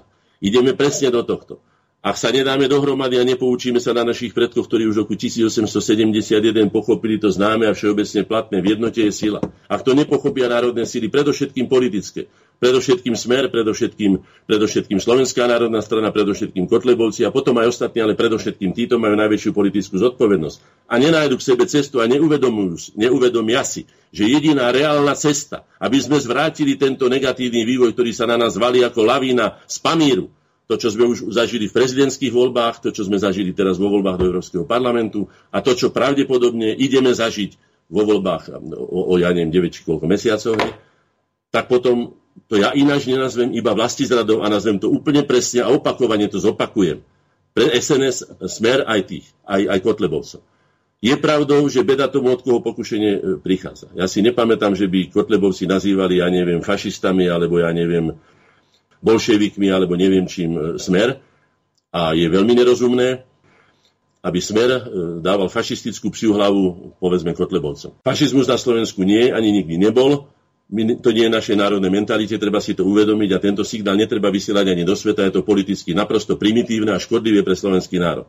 No a Slovenská národná strana by sa mala konečne stať národnou stranou a spamätať sa a postaviť sa na čelo národných síl. Tak ako to urobila v roku 1990, bol som toho účastníkom, keď väčšina členov, či to bol Moritz Andel alebo ďalší, boli aj členmi spoločnosti Slovenskej inteligencie Korene, ktorá mala jasný program, taký, aký mala Slovenská národná strana, obnoviť slovenskú štátnu samostatnosť. To je moja výzva, na ktorej budem pracovať až do volie. Pán Hornáček, mám jednu poznámku. V úvode kalendária eh, spomenuli Českú republiku a nespomenuli ste si na tú horninu, ktorá by sa mala ťažiť, tak sa volá litium. Tá austrálska firma sa volá EMH a eh, česká cerská spoločnosť má názov Geomet. Za no. ňou je eh, český multimiliardár v dolároch alebo v eurách Karel Janeček, geniálny matematik, e, fyzik, má asi 4 e, zahraničné, prevažne americké e, vysoké školy vyštudované. Čiže takýto človek dokáže svoju inteligenciu využiť výlučne v svoj prospech a v neprospech Českej republiky. Nebudeme to riešiť. Áno, Vy ste mi... doplnili, áno, a pripomeniem, že všetci vojnoví zločinci, ktorí boli súdení v Norimberku, mali nadpriemernú inteligenciu a zneužili ho na tie svinstva, ktoré porobili. Takže to sa týka pravdepodobne aj pána Janečka. No, ďakujem pekne, že ste do toho vstúpili a uh, doplnili. Uh, áno, uh, mal som na túto tému asi dve relácie s pánom doktorom no. Jozefom Skálom. Tomuto sme sa venovali. Pokiaľ poslucháči budú mať záujem, tak uh, si môžu no. relácie vypočuť. Vy ste navrhli dve pesničky keď sa Slovak... Som 8. júna ešte dva dní mám, nechajte ma to dopovedať. Hej? Áno, nech sa no. Začali sa demokratické voľby v roku 1990, to už je história, ktorú som prežíval a ja, možno, že aj vy spolu so mnou. Začali sa prvé demokratické voľby, viete, že som ich v jednej relácii ako demokratické spochybnil, pretože vtedy chodil Kortešova za VPN a fórum po celom Československu pán Havel, čím porušil základné princípy správania sa politika, a najmä teda politika po funkcii prezidenta, takže boli natoľko len demokratické, koľko sa to pánovi Havlovi a jeho bábkovodičom, aby som to tak nazval slušne, hej, hodilo. No a treba povedať, že vtedy teda získala, myslím, že Slovenská národná strana okolo 14, 2, 3, 4, 5, neviem presne, ale bola najsilnejšou slovenskou národnou politickou stranou alebo slovenským politickým subjektom a myslím, že sa to potom aj využilo v roku 1993, keď sa hlasovalo o tom zásadnom, aby sme, sa, aby sme obnovili svoju štátnu samostatnosť. Slovenské národné noviny sú dôležité, to musím pripomenúť. 9. júna 1848 v Bratislave prestali vychádzať slovenské národné noviny. Vydávateľstvom bol Štúr a tak ďalej, ďalej. Nebudem hovoriť, už sme o tom hovorili mnohokrát. Tieto noviny urobili neuveriteľne veľa, preto ako som povedal, ako urobili Bernolákovci svojimi osvietenskými knihami a celým pôsobením a slovenčinou, Bernolákovčinou, tak toto urobila generácia Štúrovská, tie slovenské národné noviny, samozrejme potom spisovný jazyk, ktorý používame dodnes, Štúrovčina, teda Štúrovský spisovný jazyk a Hatalovský a tak ďalej a tak ďalej. Ale treba to pripomenúť. Nebudem hodnotiť súčasné slovenské národné noviny, ale môžem povedať, že vtedy Slovenské národné noviny pod hlavičkou, teda, alebo pod riadením Štúra, aby som bol presnejší, boli také, akého Štúra si pamätáme, aký je a nebude nám nejaký hríb tu na rozprávať, alebo Havran, alebo ja už neviem, kto to si ani nepamätám.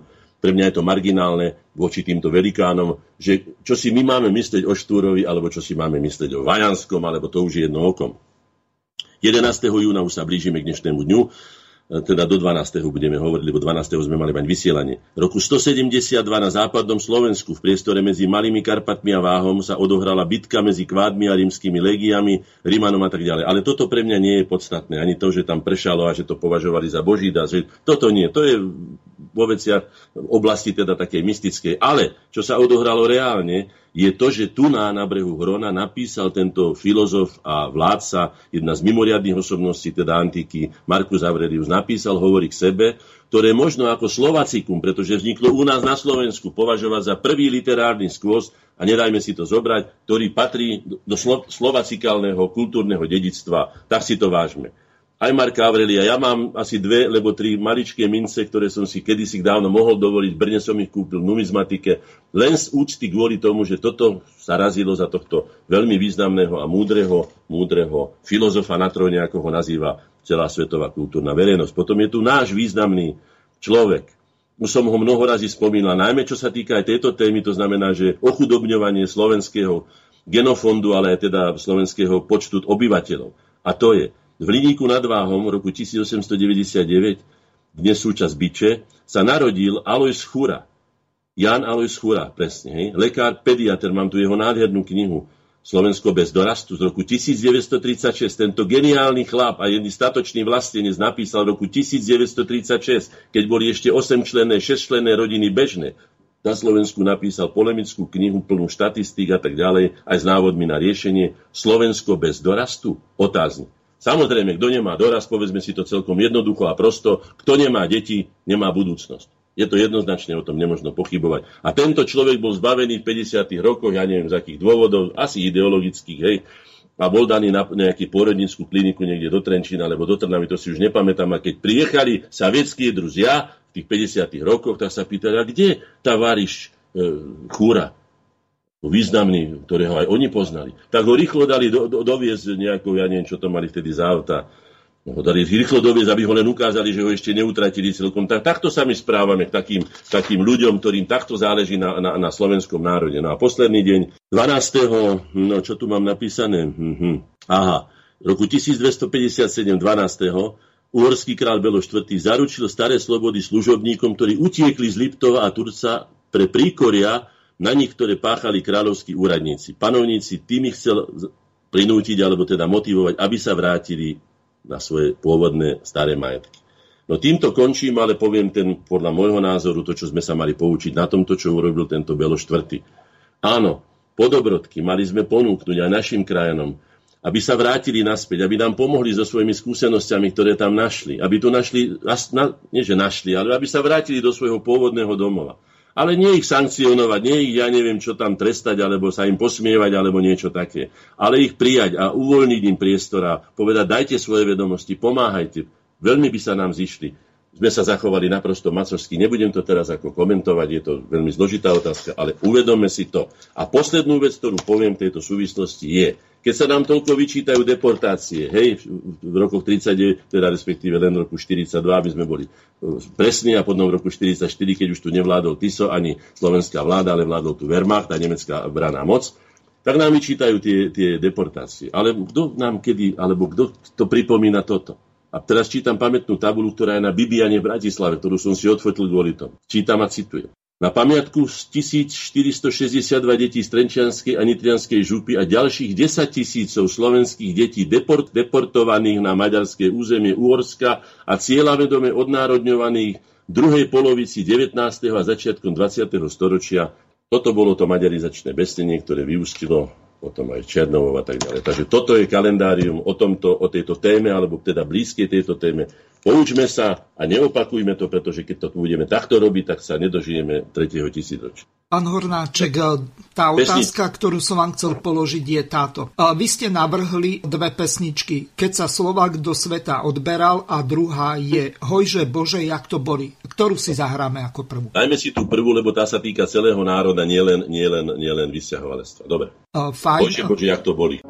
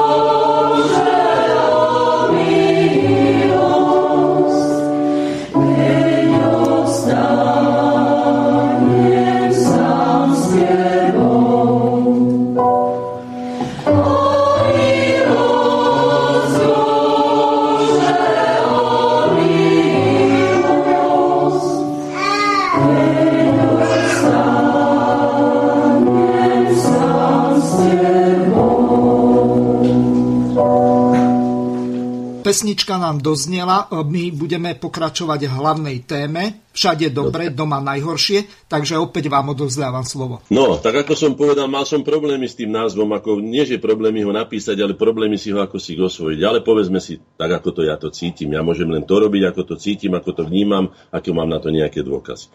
Sme svedkami javu, ktorý prebieha najmä v mladej časti slovenskej generácie, ktorá je označovaná všade ako budúcnosť národa, Súčasná generácia z veľkej časti podľahla liberalistickej ideológii a konzumnému spo- životnému spôsobu. Toto vážne narušenie hierarchie hodnot, e, ktoré, ktoré, ktoré sa spolahlivo riadili, ktorým sa spolahlivo riadili teda predchádzajúce generácie, spôsobilo viacero nebezpečných následkov. Prvým a hlavným, z ktorého vyplýva ostatné, je spôsobenie chaosu. V hodnotovom systéme Mali sme na to tému 21.9.2019 sa volala Chaos ako stratégia. Ďalej sa tomu nebudem venovať, kto si chce toto pre, nájsť, si to nájde vo vašom archíve. V prvom rade chaosu v hodnotách, kde e, sa napríklad spolupatričnosť, solidarita, prepadla hlboko pod obzor záujmu mladej generácie. Nahradila ho sebeckosť, teda egoizmus. To podpíšem krv. Či sa bude niekto na to hnevať, alebo nie. Ideológovia konzumizmu veľmi dobre poznajú vlastnosti ľudskej psychiky aj sociologických zákonitostí. A preto plánovali, propagujú a realizujú útok na ich slabiny, teda tej psychiky a tie zákonitosti uplatňujú na tom. Hej? Spôsobom, ktorý je pre nezasvetených, alebo tú nezasvetenú väčšinu by som to nazval, dokonca aj príjemný. Hej? Tam som napísal, alebo sme o tom hovorili vo virtuálnej bubline 17.4.19. Žijeme vo virtuálnej bubline, len poviem len takú drobnosť, že žijeme na obrovský dlh. My si nevieme, teraz ako nechceme si pripustiť, že toto všetko my budeme draho platiť. Aj s drahými úrokami a že sa uťahuje slučka, teda tých, by som povedal, schopností alebo neschopností platiť len úrok z úveru. Ľudia sa pre, zakladajú v hypotekárnych úveroch byty svojich rodičov, alebo role, alebo polia, alebo ja neviem, čo všetko ľudia majú. Teda tú podstatu, z ktorej sme aj bez požičiek bank by dokázali vyžiť, ale ak ich budeme mať založené a nebudeme schopní splať, no to nebudem hovoriť, však to každý teda vie a mal by to vedieť, ale bohužiaľ si to neuvedomuje. Kto a kedy bude platiť dlhy za užívanie si na max, ktoré sa momentálne je, že potrebujeme dve, tri dovolenky mať do roka, ako to ja vidím na mnohých ľudí okolo seba, hej, to zatiaľ požitkami opantané obete tejto pasce e, zábavy a požitkov a užívania si to ich nezaujíma. Hej? Určite však ten čas príde a zúčtovanie bude úplne v rukách tých, čo tú pascu nastavili. To si pamätajme. Bude nemilosrdné a pre mnohé obete v rúji, ja to nazvem tak, tie obete v rúji, ktoré sa opájajú niečím a nechcú vedieť, čo bude zajtra, nechcú ani čítať, nechcú o tom ani počuť, nechcú, skladka, no, bude už konečné. Hej? Vieme, keď sa hovorilo o konečnom riešení. No to je veľmi, veľmi nedobre to znie. Je. Veď ľudstvo je premnožené, tak čo tam po nejakých 5,5 miliónov ľudí? Veď my ich môžeme za, na, zaplátať hocičím, s hociakými výsadkami z Afriky, z Ázie, od odkiaľ chceme. No, no. Tak, a navyše prebieha aj multikulty. Takže ne, ne, také tie ne, ne, nekompatibilné a ne, dezintegrované skupiny obetí nedokážu klasť účinný odpor. Veď vidíte, že tu skoro už hrozí občianská vojna, budeme o tom hovoriť trošku neskôr, že prečo teda aj niektorí ľudia odchádzajú, čo sú tu za pomery. Ak si tu niekto môže tu na fašistickú masku ešte vysoký politický predstaviteľ svojmu kolegovi, voči ktorému není schopný oponovať, tak mu ho nasadí, ale padá to na nás všetkých. My nie sme predsa fašisti, a s tým absolútne nesúhlasím. Tieto rôzne farby druhy, obviňovanie sa navzájom a navzájom sa aj nivočenie. Hej? Presne takto naplánovali tí ideológovia a plánovači tzv. zlatej miliardy. Vieme, o čom hovoríme však. V totálnom chaose obklopení samými neistotami budú tí vytriezvenci hľadať oporné body či unikové cesty z tohto obklúčenia. Ale budú tak ako zajace, aké som chodieval na polovačky, si to živo pamätám, tie nešťastné tvory, ktoré sa dostali do okruhu 50 strelcov a nebolo kde ísť, pretože z každej strany bola hlaveň a z každej strany sa strieľalo. Pamätám si tie zúfale a zúr, zúrvale, úplne by som povedal, aj výkriky tých zajačíkov, aj tie, tie, to všetko, to, to ich vyskakovanie do výšky, ktorými chceli hádam aj lietať, aby sa zachránili.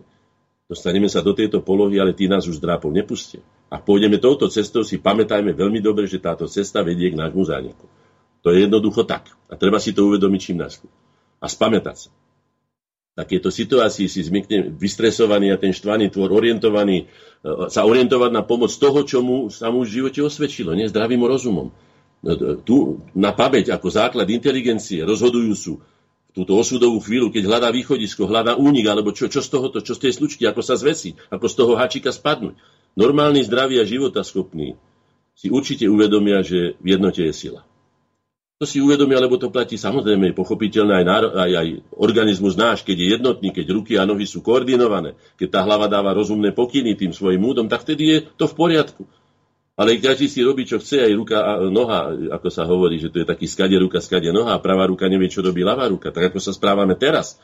A politické strany, ktoré vedia, že sú brané ako národné, útočia proti sebe medzi sebou, to je príklad aj tzv. svetoplukové prúty a neviem, aké všelijaké príklady, je toho skutočne plné dejiny sú toho. Hej? Vieme len jedno, a určite to vieme, že všetci, vždy, keď sa Slováci zjednotili, keď spojili svoje síly, vždy niečo významné dosiahli.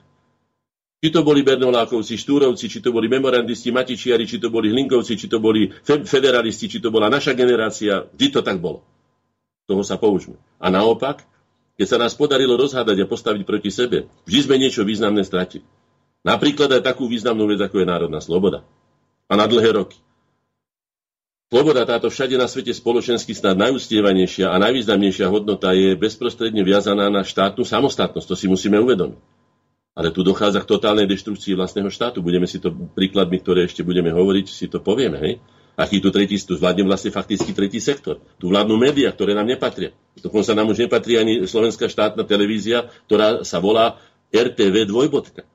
Slovensko je tam dvojbodkou. Slovensko nemá svoj názov. Slovensko nemá svoje historické meno. Dobre to počujete. Tak je to, tak je to, pán riaditeľ, pán riaditeľ Rezník. Ja by som si do takej televízie na riaditeľský post nikdy nesadol, pokiaľ by sa tá dvojbodka nezmenila na ESKO. To si pamätajte. A skúste s tým niečo robiť. Je to vaša povinnosť. Lebo sa profilujete ako národne uvedomeli. Hej? No, neviem, neviem. O tom je naša súčasnosť, bohužiaľ. Základný a zásadný zápas, ktorý v súčasnosti prebieha, je zápas o charakter Slovenskej republiky. To si uvedome. Ten zápas není dobojovaný.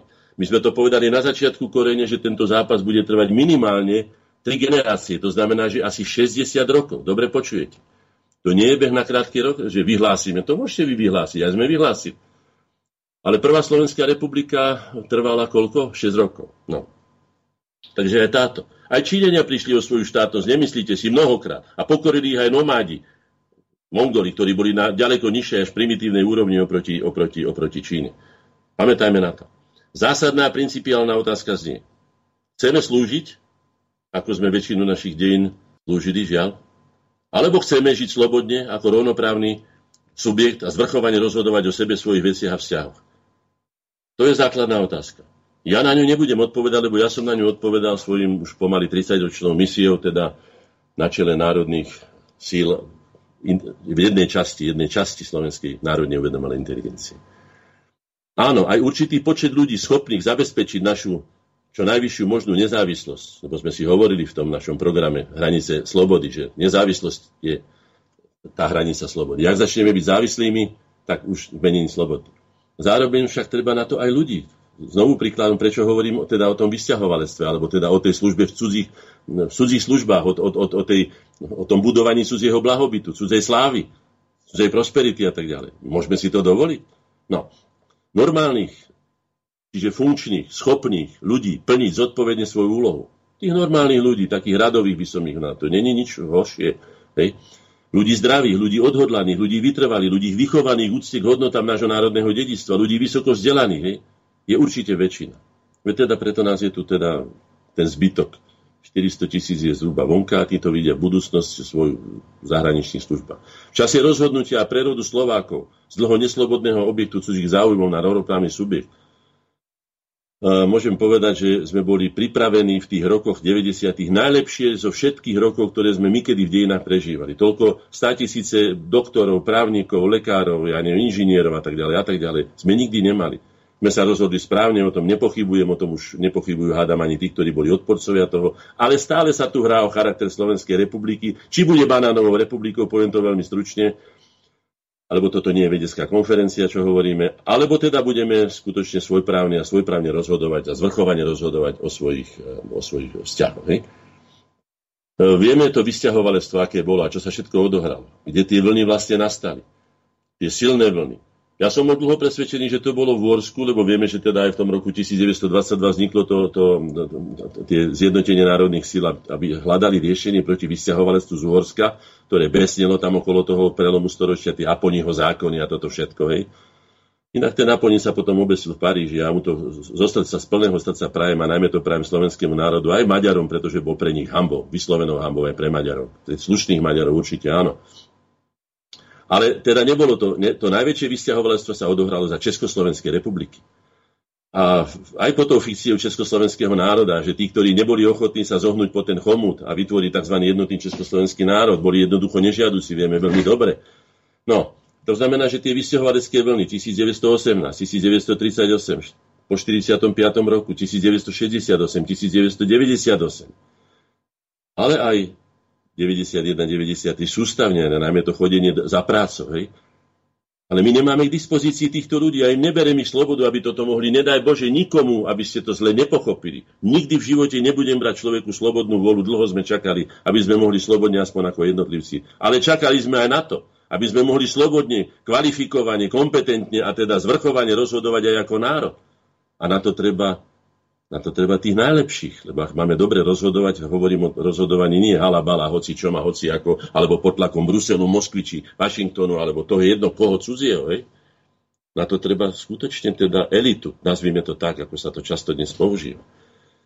No, kde vziať ľudí na takýto osudový zápas o charakter nášho štátu? O tom to je naša relácia, o tom sa budem snažiť hovoriť. Kde ich vziať, keď nám utekajú tí? A sa zároveň aj si položím otázku na, na tú nešťastnú Afriku alebo aj to, čo sa deje okolo toho Stredomoria. A kde majú tí Libíčania, kde majú tí Sýrčania, kde majú tí e, Iračania a tí iní, keď sa im tí najlepší, samozrejme nepovažujem to, čo sem ide za najlepších ľudí, prepáčte, je to celý ISIS, už je tu nasťahovaný, to som o tom hlboko presvedčený, hej? A veľmi rýchlo sa o tom presvedčia aj ostatní. Ale tí, ktorí skutočne musia utiecť odtiaľ, pretože sú, povedzme, kresťania, alebo pretože sú, ja neviem čo, alebo len nie sú muslimovia, musia jednoducho utiecť. Že tí ľudia budú tam chýbať, lebo tam treba rekonštruovať tieto štáty. To sú trosky. To je niečo také, ako som už hovoril, to je ten šaplinizmus americkej politiky z toho kida, keď dospelý človek naváza, by som povedal, právne nezodpovedné dieťa robí trestnú činnosť, to znamená vytlkať obloky, a on sa potom priživuje na tom, na, tej, na, na tých chudákoch, ktorí musia to zaplatiť a celý tento cech a tak ďalej. A... No, viete, o čom hovorím, presne. Odtedy som sa na Šaplinovi prestal smiať, kým som toto prehľadol, túto masku, tohto šaplinizmu, ktorý sa tu narobí. Aj voči nám. Rozbúrať, zničiť a potom na úkor. Kto bombardoval Nemecko? spojenecké vojska. Kým sa bojovalo na východnom fronte a padali tam životy, chránený už nemal kto sa brániť, už nemali ani protilietadlové dela, tak im bombardovali kobercovými náletmi. Tým pádom došlo k tomu obrovskému hladu v Nemecku, ktorý tam došiel. A potom sa nečudujme, že tých koncentračných táborov asi kremešmi nekrmili, ani husacinov. A že boli takí vyzjavnutí všetci rad radom. Keď už armáda nemala čo žrať, Nemecka, tak potom sa to do, doplatili na to aj koncentračné tábory a tie tyfusy to už dokončili. Tak to bolo. Tak si to treba uvedomiť tomuto sa teda vyjadríme tak, ako by sme sa my mali ako zodpovední ľudia, aby sme sa tomuto ubránili. To znamená, že vážme si každého jedného Slováka, najmä inteligentného, vzdelaného, ktorý by bol schopný v tomto boji o charakter štátu. Budeme chudobný štát, budeme banánová republika, budeme prosperujúci štát. To všetko závisí len, ale nie na programu. Programy napíšeme každý také, že aj v nebi by ich nevedeli, ale, ale predovšetkým ľudia ich musia urobiť. A teraz si uvedome, čo, ako prebieha ten boj o charakter štátu. Hej? Sústavné vnúcovanie viny, ochrana zmluva, polské ťaženie, rýchla divízia, deportácie. Už som povedal, tak dobre, také deportácie, povedzte o našich deportáciách, ako sme prišli od celej časti nášho dorastu. Hej? No. Potom šaplíni a červotoči som ich nazval. Zničiť čo najviac zarábať na tom. Áno, šaplíni a červotoči ich ja nazvem. Hej? Potom ďalej iluzívnisti a manipulátori, média, tzv. kultúra úpadku, rozvratu, degenerácie. George Friedman, Čikeksky známy, teda americký poradca pre bezpečnosť a tak ďalej. Videli ste ho všetci, je to natočené, to nie, že si to niekto vymyslel. V roku 2016 povedal jasne, nesmieme dopustiť, aby sa spojilo Nemecko s Ruskom, lebo by bol koniec amerického blahobytu. Povedal to aj profesor Paul Christy v roku 2014. Ten rozhovor si môžete prečítať, v kniž, budem citovať z toho, hej, v knihe pána, pána Michalkova Vyháňanie besov. Rusi to zažili, zažili to naplno, najmä to zažili na, za, pána, za pána Ožrana, za pána Jelcina. Hej? Takých ľudí sa treba chrániť. No a teraz sa dostaneme aj k tomu, aké sú tu pomery v blízkej občianskej vojne. Áno, slušné Slovensko. Slušné Slovensko? No dobre, však samozrejme, kto by bol proti slušnému Slovensku? Ale aké sú tu prostriedky toho slušného Slovenska? Cynickým spôsobom zneužiť vraždu, to som už hovoril o tom mnohokrát a to už myslím, že prebehlo, ale treba si to ujasniť. Zneužiť vraždu na svoje osobné politické ciele? Zabudli sme už dneskajšiu europoslankyňu alebo zajtrajšiu či pozajtrajšiu pani Nicholsonovú, ako, ako bliakala a revala, ako rozumu aj dôstojnosti určite pozbavená. Musia padnúť, musí sa rozpadnúť vláda, musí odstúpiť, musí. Hej? A čo to má spoločné s vraždou Kuciaka a jeho teda snúbenice, ktorá je tragická, ktorá je strašná. Hej? Ale zneužiť takúto vec, ako keby som ja prišiel na pohreb niekomu a tam som začal riešiť nejaké hospodárske či politické veci na svoje triko. No tak teda, toto sú slušní ľudia? No tak to teda nie sú slušní ľudia, to môžem povedať celkom otvorene. Hej? A čo sereš? Ich otec, otec týchto Majdanov, prevratov a toho všetkého. Veď počkajte, ja si nájdem toho Sereša. A vám to poviem, lebo to je totiž podstata. Mám to tu na prichystaného, tuto mám zomri, áno, zomri. Počkajte, nájdem to. Áno, tuto je to.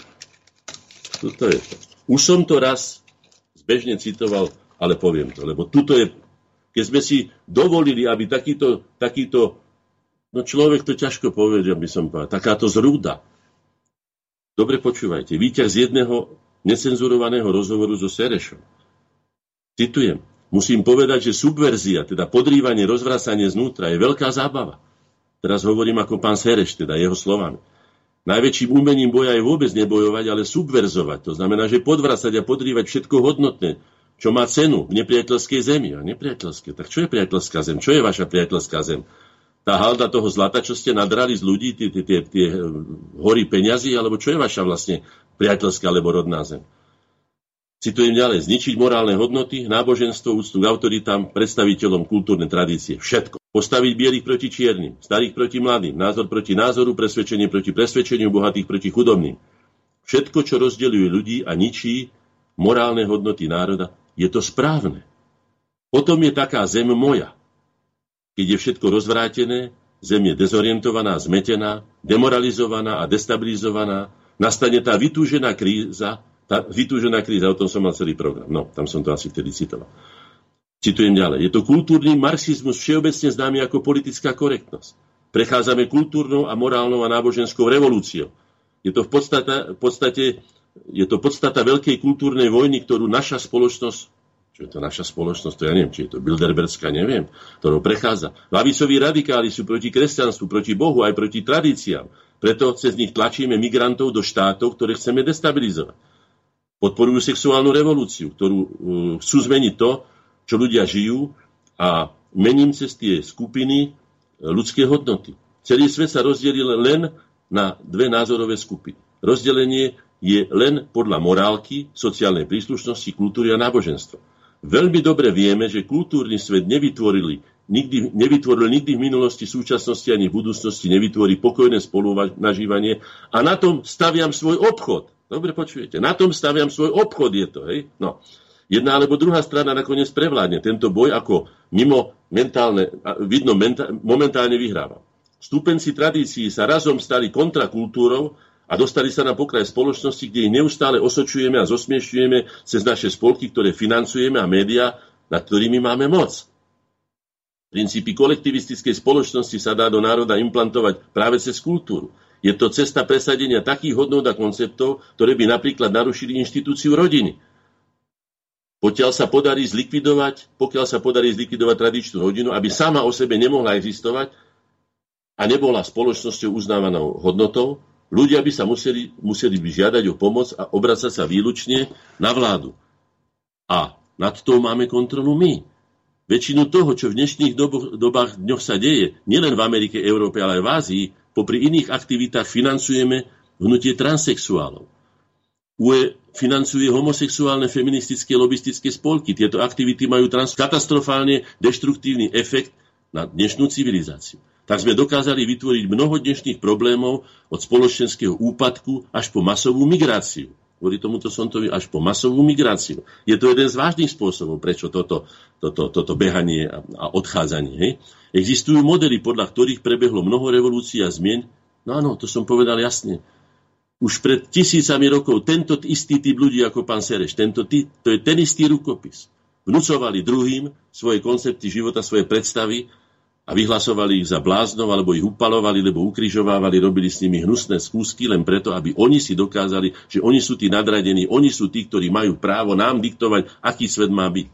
Pritom negujú ešte aj prírodzené zákony prírody a fyzikálne zákony. Prvým je kritika kultúry, nasleduje kritika cirkvi, rodiny, systému demokracie, e, súdnictva a tak ďalej. Úloha je útočiť a útočiť na všetko, čo je základným kameňom a istotou každého národa a štátu. Je to ako voda, ktorá kvapká dookola na kameň. Nakoniec ho vymelie až do zmiznutia. Pán Hornáček, do konca relácií máme už len pol hodinu, tak eh, by bolo dobre uviezť dobre. druhú pieseň a potom plynule pokračovať. Dobre, toto ale poviem, aby ste vedeli, lebo toto to je, tu je podstata. Druhým Aha. spôsobom, ako rozvrátiť civilizáciu, je nahradiť jej pôvodné obyvateľstvo masovou migráciou. Už budem voľne len.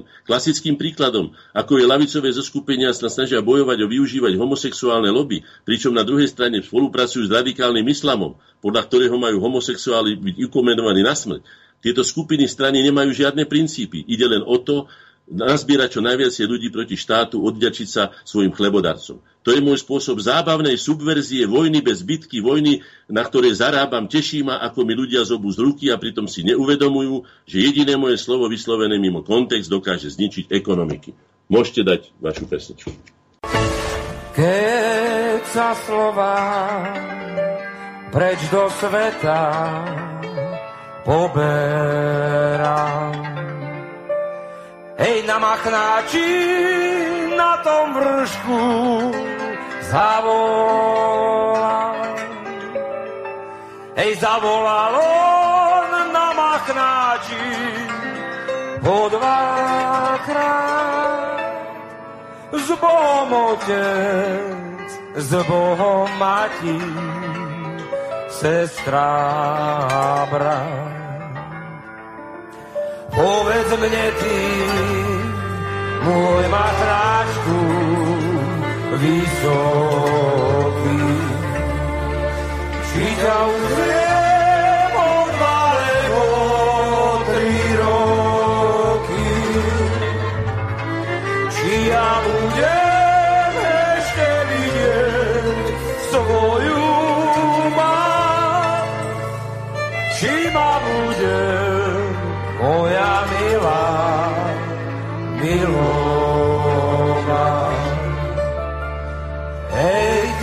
naša zem Slovenská, taká si. Hej, zo všetkých strán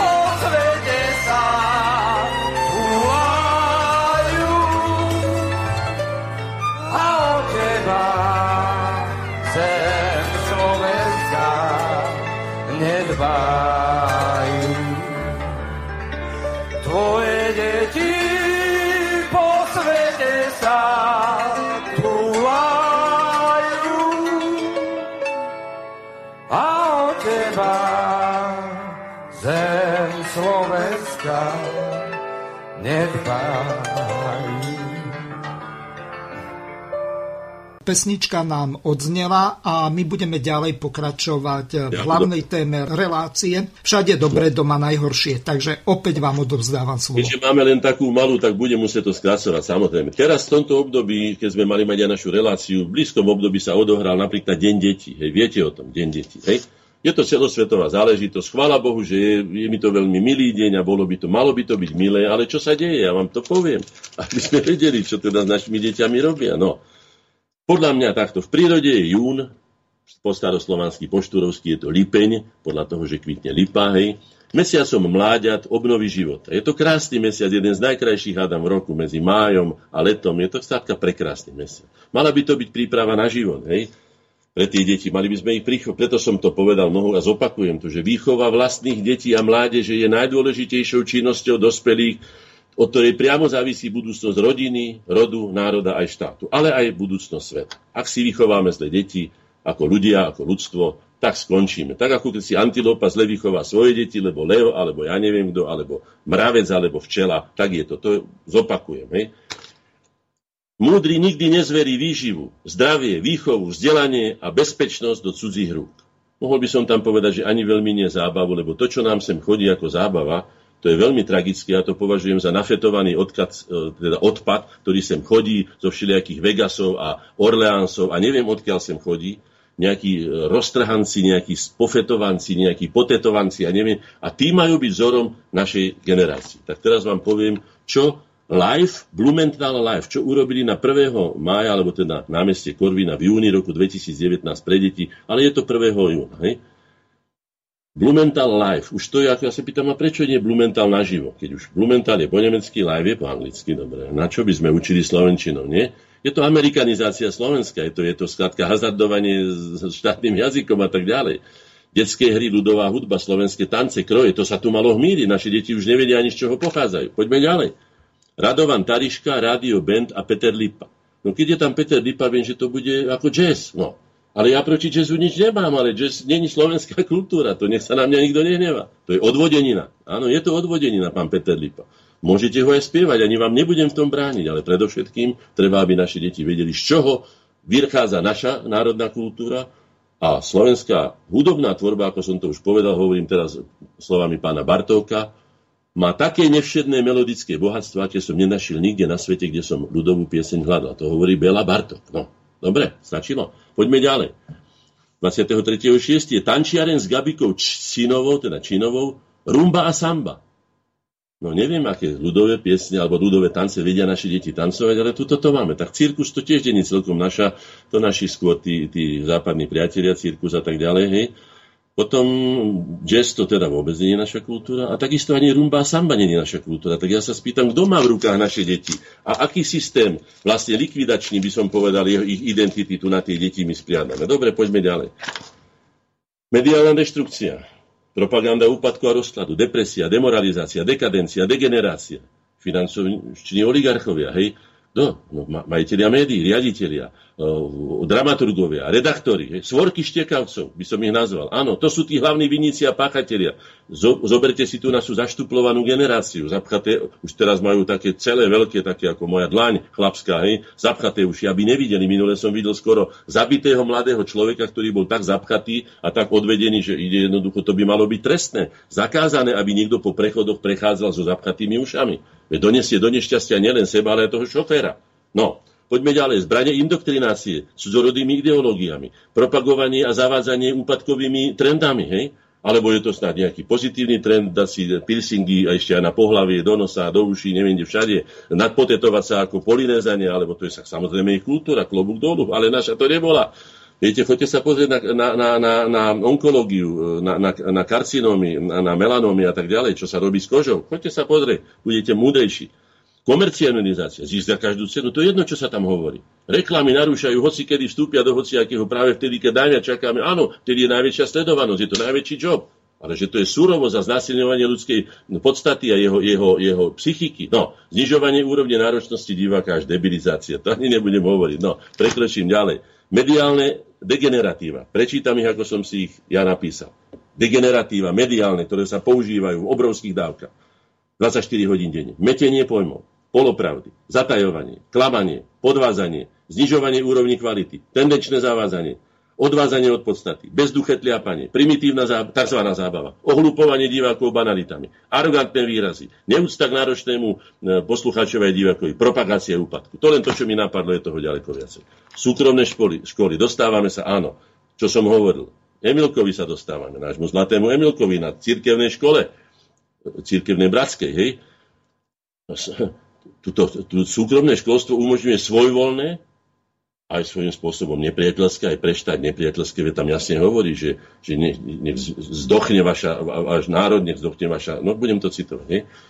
Formovanie osobnosti dieťaťa, do koho rúk? Pán Javora je akým spôsobom poverený riaditeľ a, a, a, a tí zomri, čo tam chodia, tí sú akým spôsobom poverení, aby formovali našu mladú generáciu. To tu neexistuje školská inšpekcia? Ja sa pýtam. A potom sa dostaneme do, do, do Pozrite sa, čo, ako sa štát zbáva na štát, naši politici sú tento raz na vine. Prečítam to. Pozvánka na fokusové skupiny. Tak ministerstvo práce, nie, ministerstvo vnútra robí fokusové skupiny. Fokus je ohnisko, centrum, sústredenie lúčov, ale je aj hlavné ložisko, centrum choroby a hlavné ložisko nákazy. Aj to je fokus. V tomto prípade sa mi zdá, že to skôr k tomuto smeruje, pretože tretí sektor tam dostáva pod nejakými paniami, ktoré nebudem tu citovať. Hej. Výstupom projektu bude analýza socioekonomického prínosu neziskového sektora a trendy rozvoja občianskej spoločnosti. Ja už dopredu môžem povedať, že ten prínos je deštruktívny.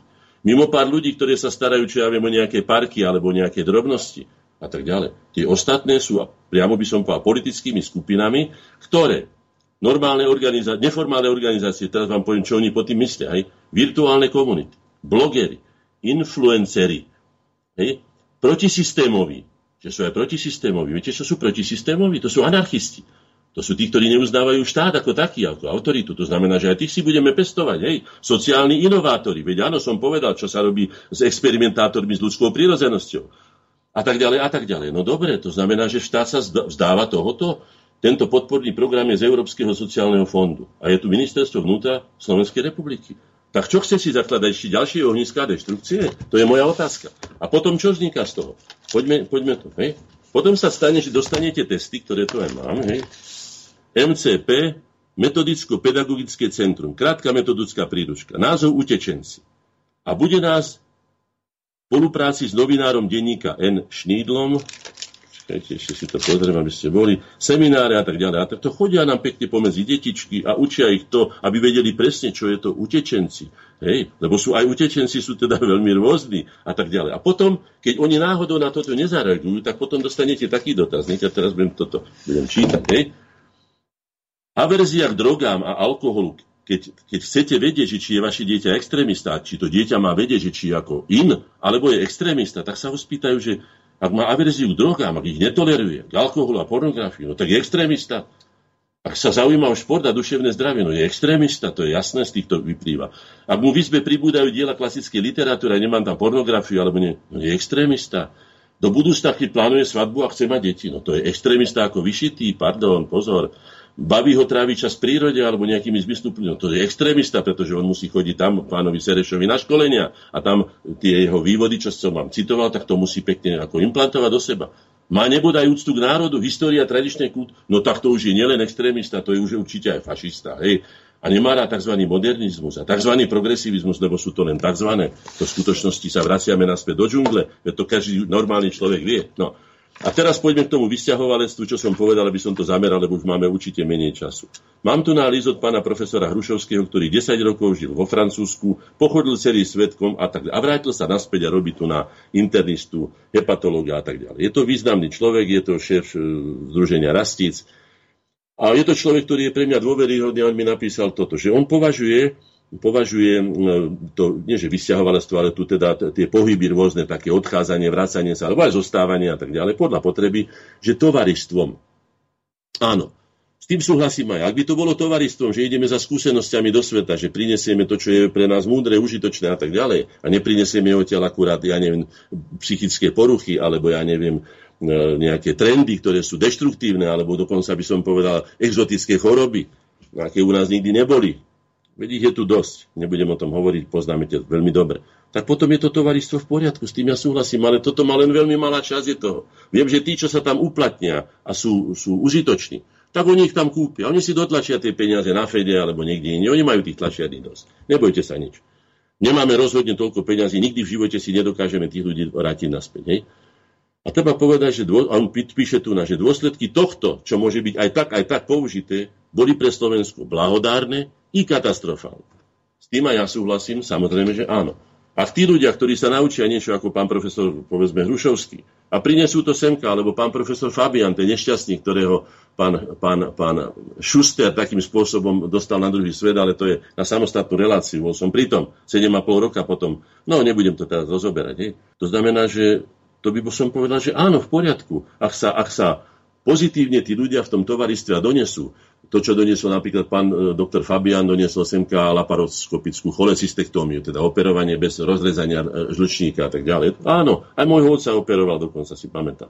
To je dobre, ale toho je minimum.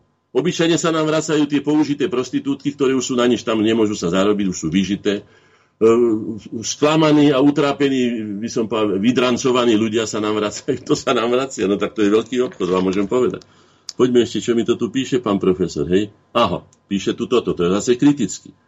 V Amsterdame nekúpite české pivo, to, čo som povedal, ja neviem, či povedal, alebo nie, zopakujem to. Ak sa bude v Londýne, a čo som tam povedal, hrať slovenské pesničky toľko, ako sa hrajú anglické tunár, súhlasím, proti tomu nie som. Nehrajú sa vôbec. Nikto nevie, že nejaké Slovensko možno ani neexistuje tam. V Amsterdame nekúpite české pivo, aj keby ste si nohy zodrali, to píše on. Vo Viedi nenájdete oštiepok, hej? Náš trh je obsadenými reťazcami, už tu nekúpime pomaly naše výrobky, lebo ich nezoberú do sortimentu. Hej. Žiadna Rakúšanka nevynáša nočníky seniorom, seniorom vo Vranove na Toplov, to píše pán profesor Hrušovský. Hej. Na Slovensku chýba 20 tisíc sestier, výkričníky 3.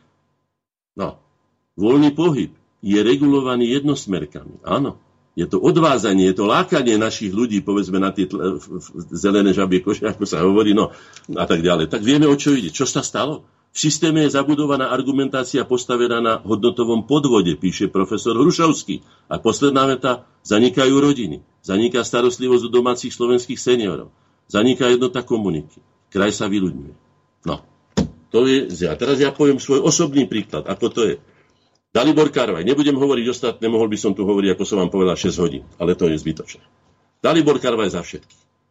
Tento milý chlapec doslova by som povedal, geniálny virtuóz na husličky. Zamilovaný do husličiek od malička. Sme ho zažili, keď bol malé chlapša, mal 6-7 rokov. Maličké, milé, veď on je peknúčky aj teraz. No. Dneska je profesorom na súkromnej Viedenskej univerzite. Ani proti tomu nič nemám, ale bol by som samozrejme radšej, keby bol profesorom a odozdal by tie svoje skúsenosti, alebo tú svoju zručnosť, alebo aj genialitu, teda v riešení problémov, teda hudobnej partitúry a tak ďalej aby ho odovzdal radšej slovenským, lebo však je slova. Po mamičke je teda bieliak sa hovorí a oca má cigáňa. Ale veľmi kultivovaného pána. Preto sme sa ho ujali a 26.5.94 už je to histot. Sme urobili program z prvej ruky, kde sme ho predstavili spolu s Juliusom Binderom a inými osobnosťami. Vtedy to bol mladý chlapča, mal 8-9 rokov, neviem presne, mladý bol, hej. Hneď 7.10. v 94. to znamená, že e, ani nie 5 mesiacov na to, sme mu kúpili trojštvrťové majstrovské husle, na ktorých vyhral svetovú súťaž vo svojej kategórii. Nahral prvé CD. A 17.10. o rok na to, v roku 95, sme mu kúpili celé majstrovské husle, ktoré stáli 78 tisíc vtedy. Veľké peniaze. To urobila nadácia Korene vtedy, keď sme ešte mali prostriedky. A dnes je pod cudzou lajkou. A ja sa spýtam, či je náš 5,5 miliónov, ak budeme teda dotovať 100 miliónové štáty, alebo ja neviem, iné aglomerácie, ktoré nám vycícajú doslova všetku vitalitu, všetku životaschopnosť a všetku, najmä tie špičky, najmä tú genialitu, najmä to, čo nás môže zachrániť, pretože nás len špičky zachránia. Nás už mota nemôže zachrániť. Z 5,5 miliónov ľudí sa nikto nebude baviť, pokiaľ nebudú skutočne extrémne nadaní, extrémne schopní a tak ďalej, potentní riešiť svoje problémy a pomáhať, alebo sa niekde vyznamenať. Ako Sagan, alebo ja neviem, Ondrik Nepela, môj spolužiak, alebo iný. To znamená stratu rozvojového potenciálu spoločnosti, schopnosti sa zdokonalovať konečnom dôsledku stratu konkurencie schopnosti, to znamená, že uvoľnenie či vyprázdnenie nášho terajšieho životného priestoru, strata identity, splynutie s tými, ktorí si toto nezanedbali. No, tak toto by som povedal za všetkých. Rád by som sa stretol niekedy, možno sa mi to podarí, keď tu bude koncertovať s mladým, mladým Karvajom a spýtal by som sa ho, či si ešte spomína, kto ho vlastne stával na nohy. Nechcem za to nič, samozrejme, že nie ale bol by som rád, keby mi povedal niečo múdre na poučenie, že vlastne ako sa to robí, ako sa nám deti tu nakradnú z vlastného hniezda. A prečo to my dopúšťame, to už musíme vyriešiť my. Prečo nevieme nájsť pre takého karvaja, prečo aspoň pre také extrémne nadané deti nevieme nájsť to miesto, ktoré je tu. No ja viem, oni mu dali stradivárky. Na to my nemáme. Na tie milióny nikdy nebudeme mať, hej? Ale on keby, lebo sa aj iné husle veľmi dobré a dá sa na nich hrať, aj keď možno nie celkom ako na stradivárkach, ale takmer rovnocene. Poviem vám zo svojej skúsenosti, že Rinaldo Ola, jeden z najvýznamnejších e, virtuózov ľudovej muziky, hral na, na husliach, ktoré my sme nazývali, že bednička od ovocie. Na bežných husliach. To neboli nejaké významné husle. Hral geniálne, hral Tazla vtedy, pokiaľ žil ani na podoby. To znamená, že v husliach. Ale to teraz nebudem riešiť, to je morálna otázka, ktorú možno s tým pánom... No. To znamená vysťahovalectvo, vraj. To nie je vysťahovalectvo, to je prirodzená migrácia, nám hovoria. Prirodzená migrácia, no prirodzená migrácia by mohla byť, ale rozhodne nie. Koľko je to? 4,5, 9 krát 5, to je, to je jedna devetina národa, ktorá nám chýba. No a najmä také, ako som hovoril. Dobre, vždy bol určitý počet ľudí, ktorí mali kočovnícke gény a radi by sa túlali po svete, boli zvedaví a majú na to právo. Chceli skúsiť aj iné a také, áno. Treba uznať, že každý človek a migrant má právo na svoj osud že je slobodný. To všetko ja uznávam, už som to povedal, ale to radšej opakujem, aby ma nenapadli, že chcem tu všetkých prikryť len slovenským klobúkom a dať im krpce a fujary a tak ďalej. To vôbec není pravda. Treba to rešpektovať. Hej. Všade na svete ších sa každý národ musel zabezpečiť svoj život, jeho úroveň, aj úroveň jeho budúcnosti. Sám. Neprišli žiadni Marťania, ani nikto iný nad e, prirodzený neprišiel. Museli to urobiť sami. Vlastnými projektami, vlastnými schopnosťami, vlastnými ľuďmi. Ak nie je dostatok ľudí na ten, aj na ten najgeniálnejší, či naj, ja neviem aký plán, je to iba prázdna, lesklá, farebná bublina, plná nádej. Takže, ja sa spýtam, kto, ak nie my, a kedy, ak nie teraz? Takouto fluktuáciou alebo aj emigráciou to jednoducho nedosiahneme. Najmä toho typu ľudí, ako som už povedal, ktorí týmto spôsobom vlastne sa pre nás akože stráca, pre nás nepracuje.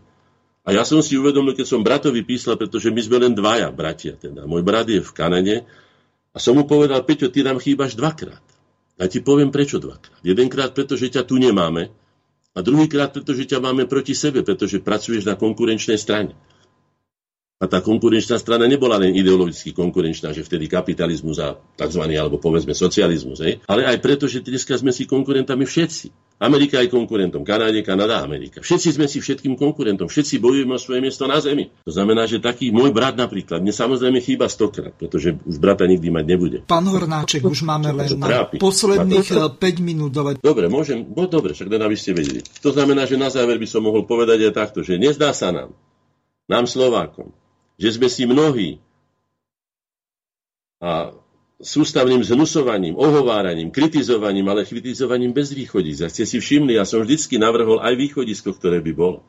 Samozrejme, že musíme nadviazať so všetkými tými, ukazovať nie, že za tých, ktorí utiek a treba ich prekliať a netreba už sa nikdy k tým hlásiť a, a treba skrátka ich sankcionovať, ako sa to robilo za minulého režimu. Nie, treba pochopiť aj ich motiváciu, ktorú majú. To znamená, že musíme s nimi nadviazať skúsenosti, keď už nejaké iné, aspoň tie, že oni majú skúsenosti, ktoré my ešte nemôžeme mať. Lebo zavádzame akýsi hybridný systém, vraciame sa naspäť prvýkrát dejinách ku systému, ktorý už teda bol, ako podľa našich ideológií, ktorých sme žili my od 50. rokov akože prekonaní, že teda sme na tom lepšie. Mnohom teda to aj bolo lepšie, musím povedať, že to bolo nepomerne ľudskejší režim, ako je tento, ktorý je kapitalistický, ktorý ja osobne považujem za najneľudskejší režim, aký kedy v dejinách bol. To je moja osobná. Môžeme si o tom niekedy pohovoriť, prečo a tak ďalej, ale je to takto. Tým seba, seba podceňovaním, seba podrážaním, nekritickým obdivom ku všetkému cudziemu. My mali reláciu, nech si pozrú naši, alebo vypočujú, 15.6.2018 reláciu. Len nebyť Slovákmi. Hoci čím iným. Choďte si pozrieť Boston University, New York City, ja neviem, LA a San Francisco, len sa to tak hymží. Ale slovenský znak, alebo som Slovák, alebo detva, alebo ja už neviem, čo by mi napadlo. Tisíc slovenských krás, keď už nechcú o tom hovoriť, dať tam niečo nádherné, povedzme aj, ja neviem čo, slovenskú mamičku, peknú s dieťaťom, alebo niečo milé, kvetinku. No, nemusí to byť akurát kaktus, hej, lebo však teda na Slovensku kaktusy nerastú. Niečo slovenské. A prečo nie? Prečo sa hambíme za to? Kto nám vnútil vinu, že sme horší ako sú ostatní, lebo to nie je pravda. My sami, my Slováci, sme si zašpinili aj to dobré, aj to modré nebo nad nami. Zamutili sme si čisté horské pramene, ktoré každý okrem nás obdivuje, ako som povedal aj o tej ľudovej muzike. Že sme si otrávili studne, ktoré nám svet závidí, veď sme vodným kuvajtom Európy. Ja sa pýtam našich predstaviteľov, kedy to otvoria, aby mali peniaze na tých, čo musia dneska odchádzať, lebo tí niektorí musia. Sám som tu zažil sestru, teda zdravotnú sestru Martušku, Martušku z Hriňovej, hej, ktorá odišla do Izraela. Zobrali jej okamžite e, pas, ako mi povedala po roku, a musela robiť tie najťažšie práce, nemohla sa dostať ani poriadne na ulicu, bola úplne nesvojprávna. Napríklad, to isté sa robí tu na. Druhá mi povie, hej, Majka, hej, mi povie, tá starka, čo je na tom, na tom, na tom vozičku má, keď už nemôže na mňa dosiahnuť, mi nadáva, e, po nemecky samozrejme tu a potom ma bije tou palicou. No, ja sa spýtam, takto sme nutení našich ľudí vyškolených vyháňať vonka toto. A keď naše staré materie nemá kto opatriť, naše mamy, našich otcov. A potom sa čudujeme, že aj iní o nás lepšiu mienku nemajú. Ani nemôžu mať. Keď sme si sami sme, si, sme sa predstavili ako, ako sami seba nehodní, nehodní obdivu ani úcty. Tak ako aj oni, teraz oveľa menej ctihodní a ešte oveľa hrdší, ešte aj na bradavicu na nose sú hrdí. Čo mne tu bude niekto rozprávať o demokracii? Pani, pani, pani Nemka, Merkelová, alebo kto mi chce rozprávať tu na o tom, ako sa máme humane správať ku druhým ľuďom? Vážme si to, čo máme. Je toho skutočne dosť. A v porovnaní s inými, ja nehovorím, že Slováci sú, sú anieli. Nie sú. Ani ja nie som aniel. Ani nechcem byť aniel. Život není pre anielov. To si treba uvedomiť. Musíme aj my ukázať drápy a musíme sa vedieť brániť a brániť si svoje hodnoty. Hej. Čo je odpúšťať, alebo či nás nikdy nesklamalo, ani nezradilo to rozumné? Alebo to charakterné, alebo to opodstatnené? Nie dom, ktorému tečie cez strechu, už som to povedal mnohokrát. Ani, ani zem, ktorá zarastá trninou, je vinná za svoj stav. A teraz to zoberieme aj na seba. My sme vinní.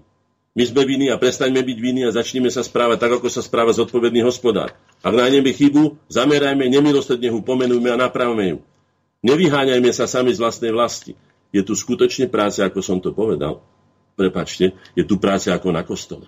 A viete, že katedrály, národné katedrály, aj katedrály budúcnosti sa stávali celé generácie. Aj my sa na to pripravíme, ako sme budovali Uhorská, budovali sme Sovietské zväzy a Československa a neviem čo všetko. Budujme konečne už svoj vlastný štát. Ak to nemusíte, neodchádzajte. Prosím vás, neodchádzajte. Pán Hornáček, čas našej relácie sa naplnil, tak vás poprosím o záverečné slova a no. rozlúčenie sa s poslucháčmi. Musel som sa trošku nadýchať, no. takto aby sme navrhovali sme v roku 2007 sme nielen vláde Slovenskej republiky, ale všetkým akademickým pracoviskám a celej intelektuálnej obci navrhli spoločne vytvoriť návrh a koncepciu, ktorá by bola ideovým základom národného programu pozitívnej motivácie slovenskej spoločnosti. Aktivácia, motivácia, inovácia. Našu iniciatívu ani ponuku zatiaľ nikto neprijal. Je tu čas, aby sme sa k tomu vrátili. Faktom je, že slovenská spoločnosť celý tento tento celonárodný revitalizačný obrodný program nevyhnutne a naliehavo potrebuje. Tak vás prosím, lebo dôkazom je tých 400 tisíc Slovákov v cudzích službách a tých 20 tisíc cestier, ktorých nám chýba. Vráťme sa k sebe, vráťme sa k svojim vlastným prameňom a koreňom, vráťme sa k svojej podstate a budujme svoju vlastnú budúcnosť, konečne už vo vlastnej vlasti. Ďakujem, Ďakujem vám veľmi pekne za veľmi poučné a zaujímavé rozprávanie. Lúčim sa s našimi poslucháčmi a záverom im ešte pripomeniem.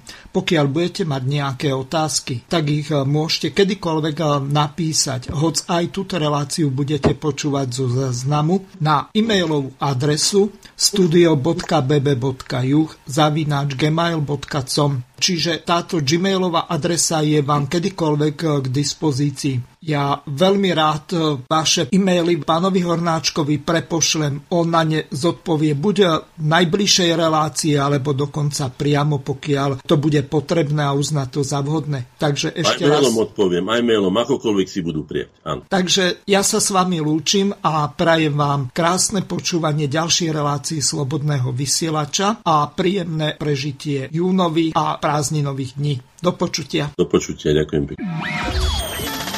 Táto relácia vznikla za podpory dobrovoľných príspevkov našich poslucháčov. I ty sa k ním môžeš pridať. Viac informácií nájdeš na www.slobodnyvysielac.sk Ďakujeme.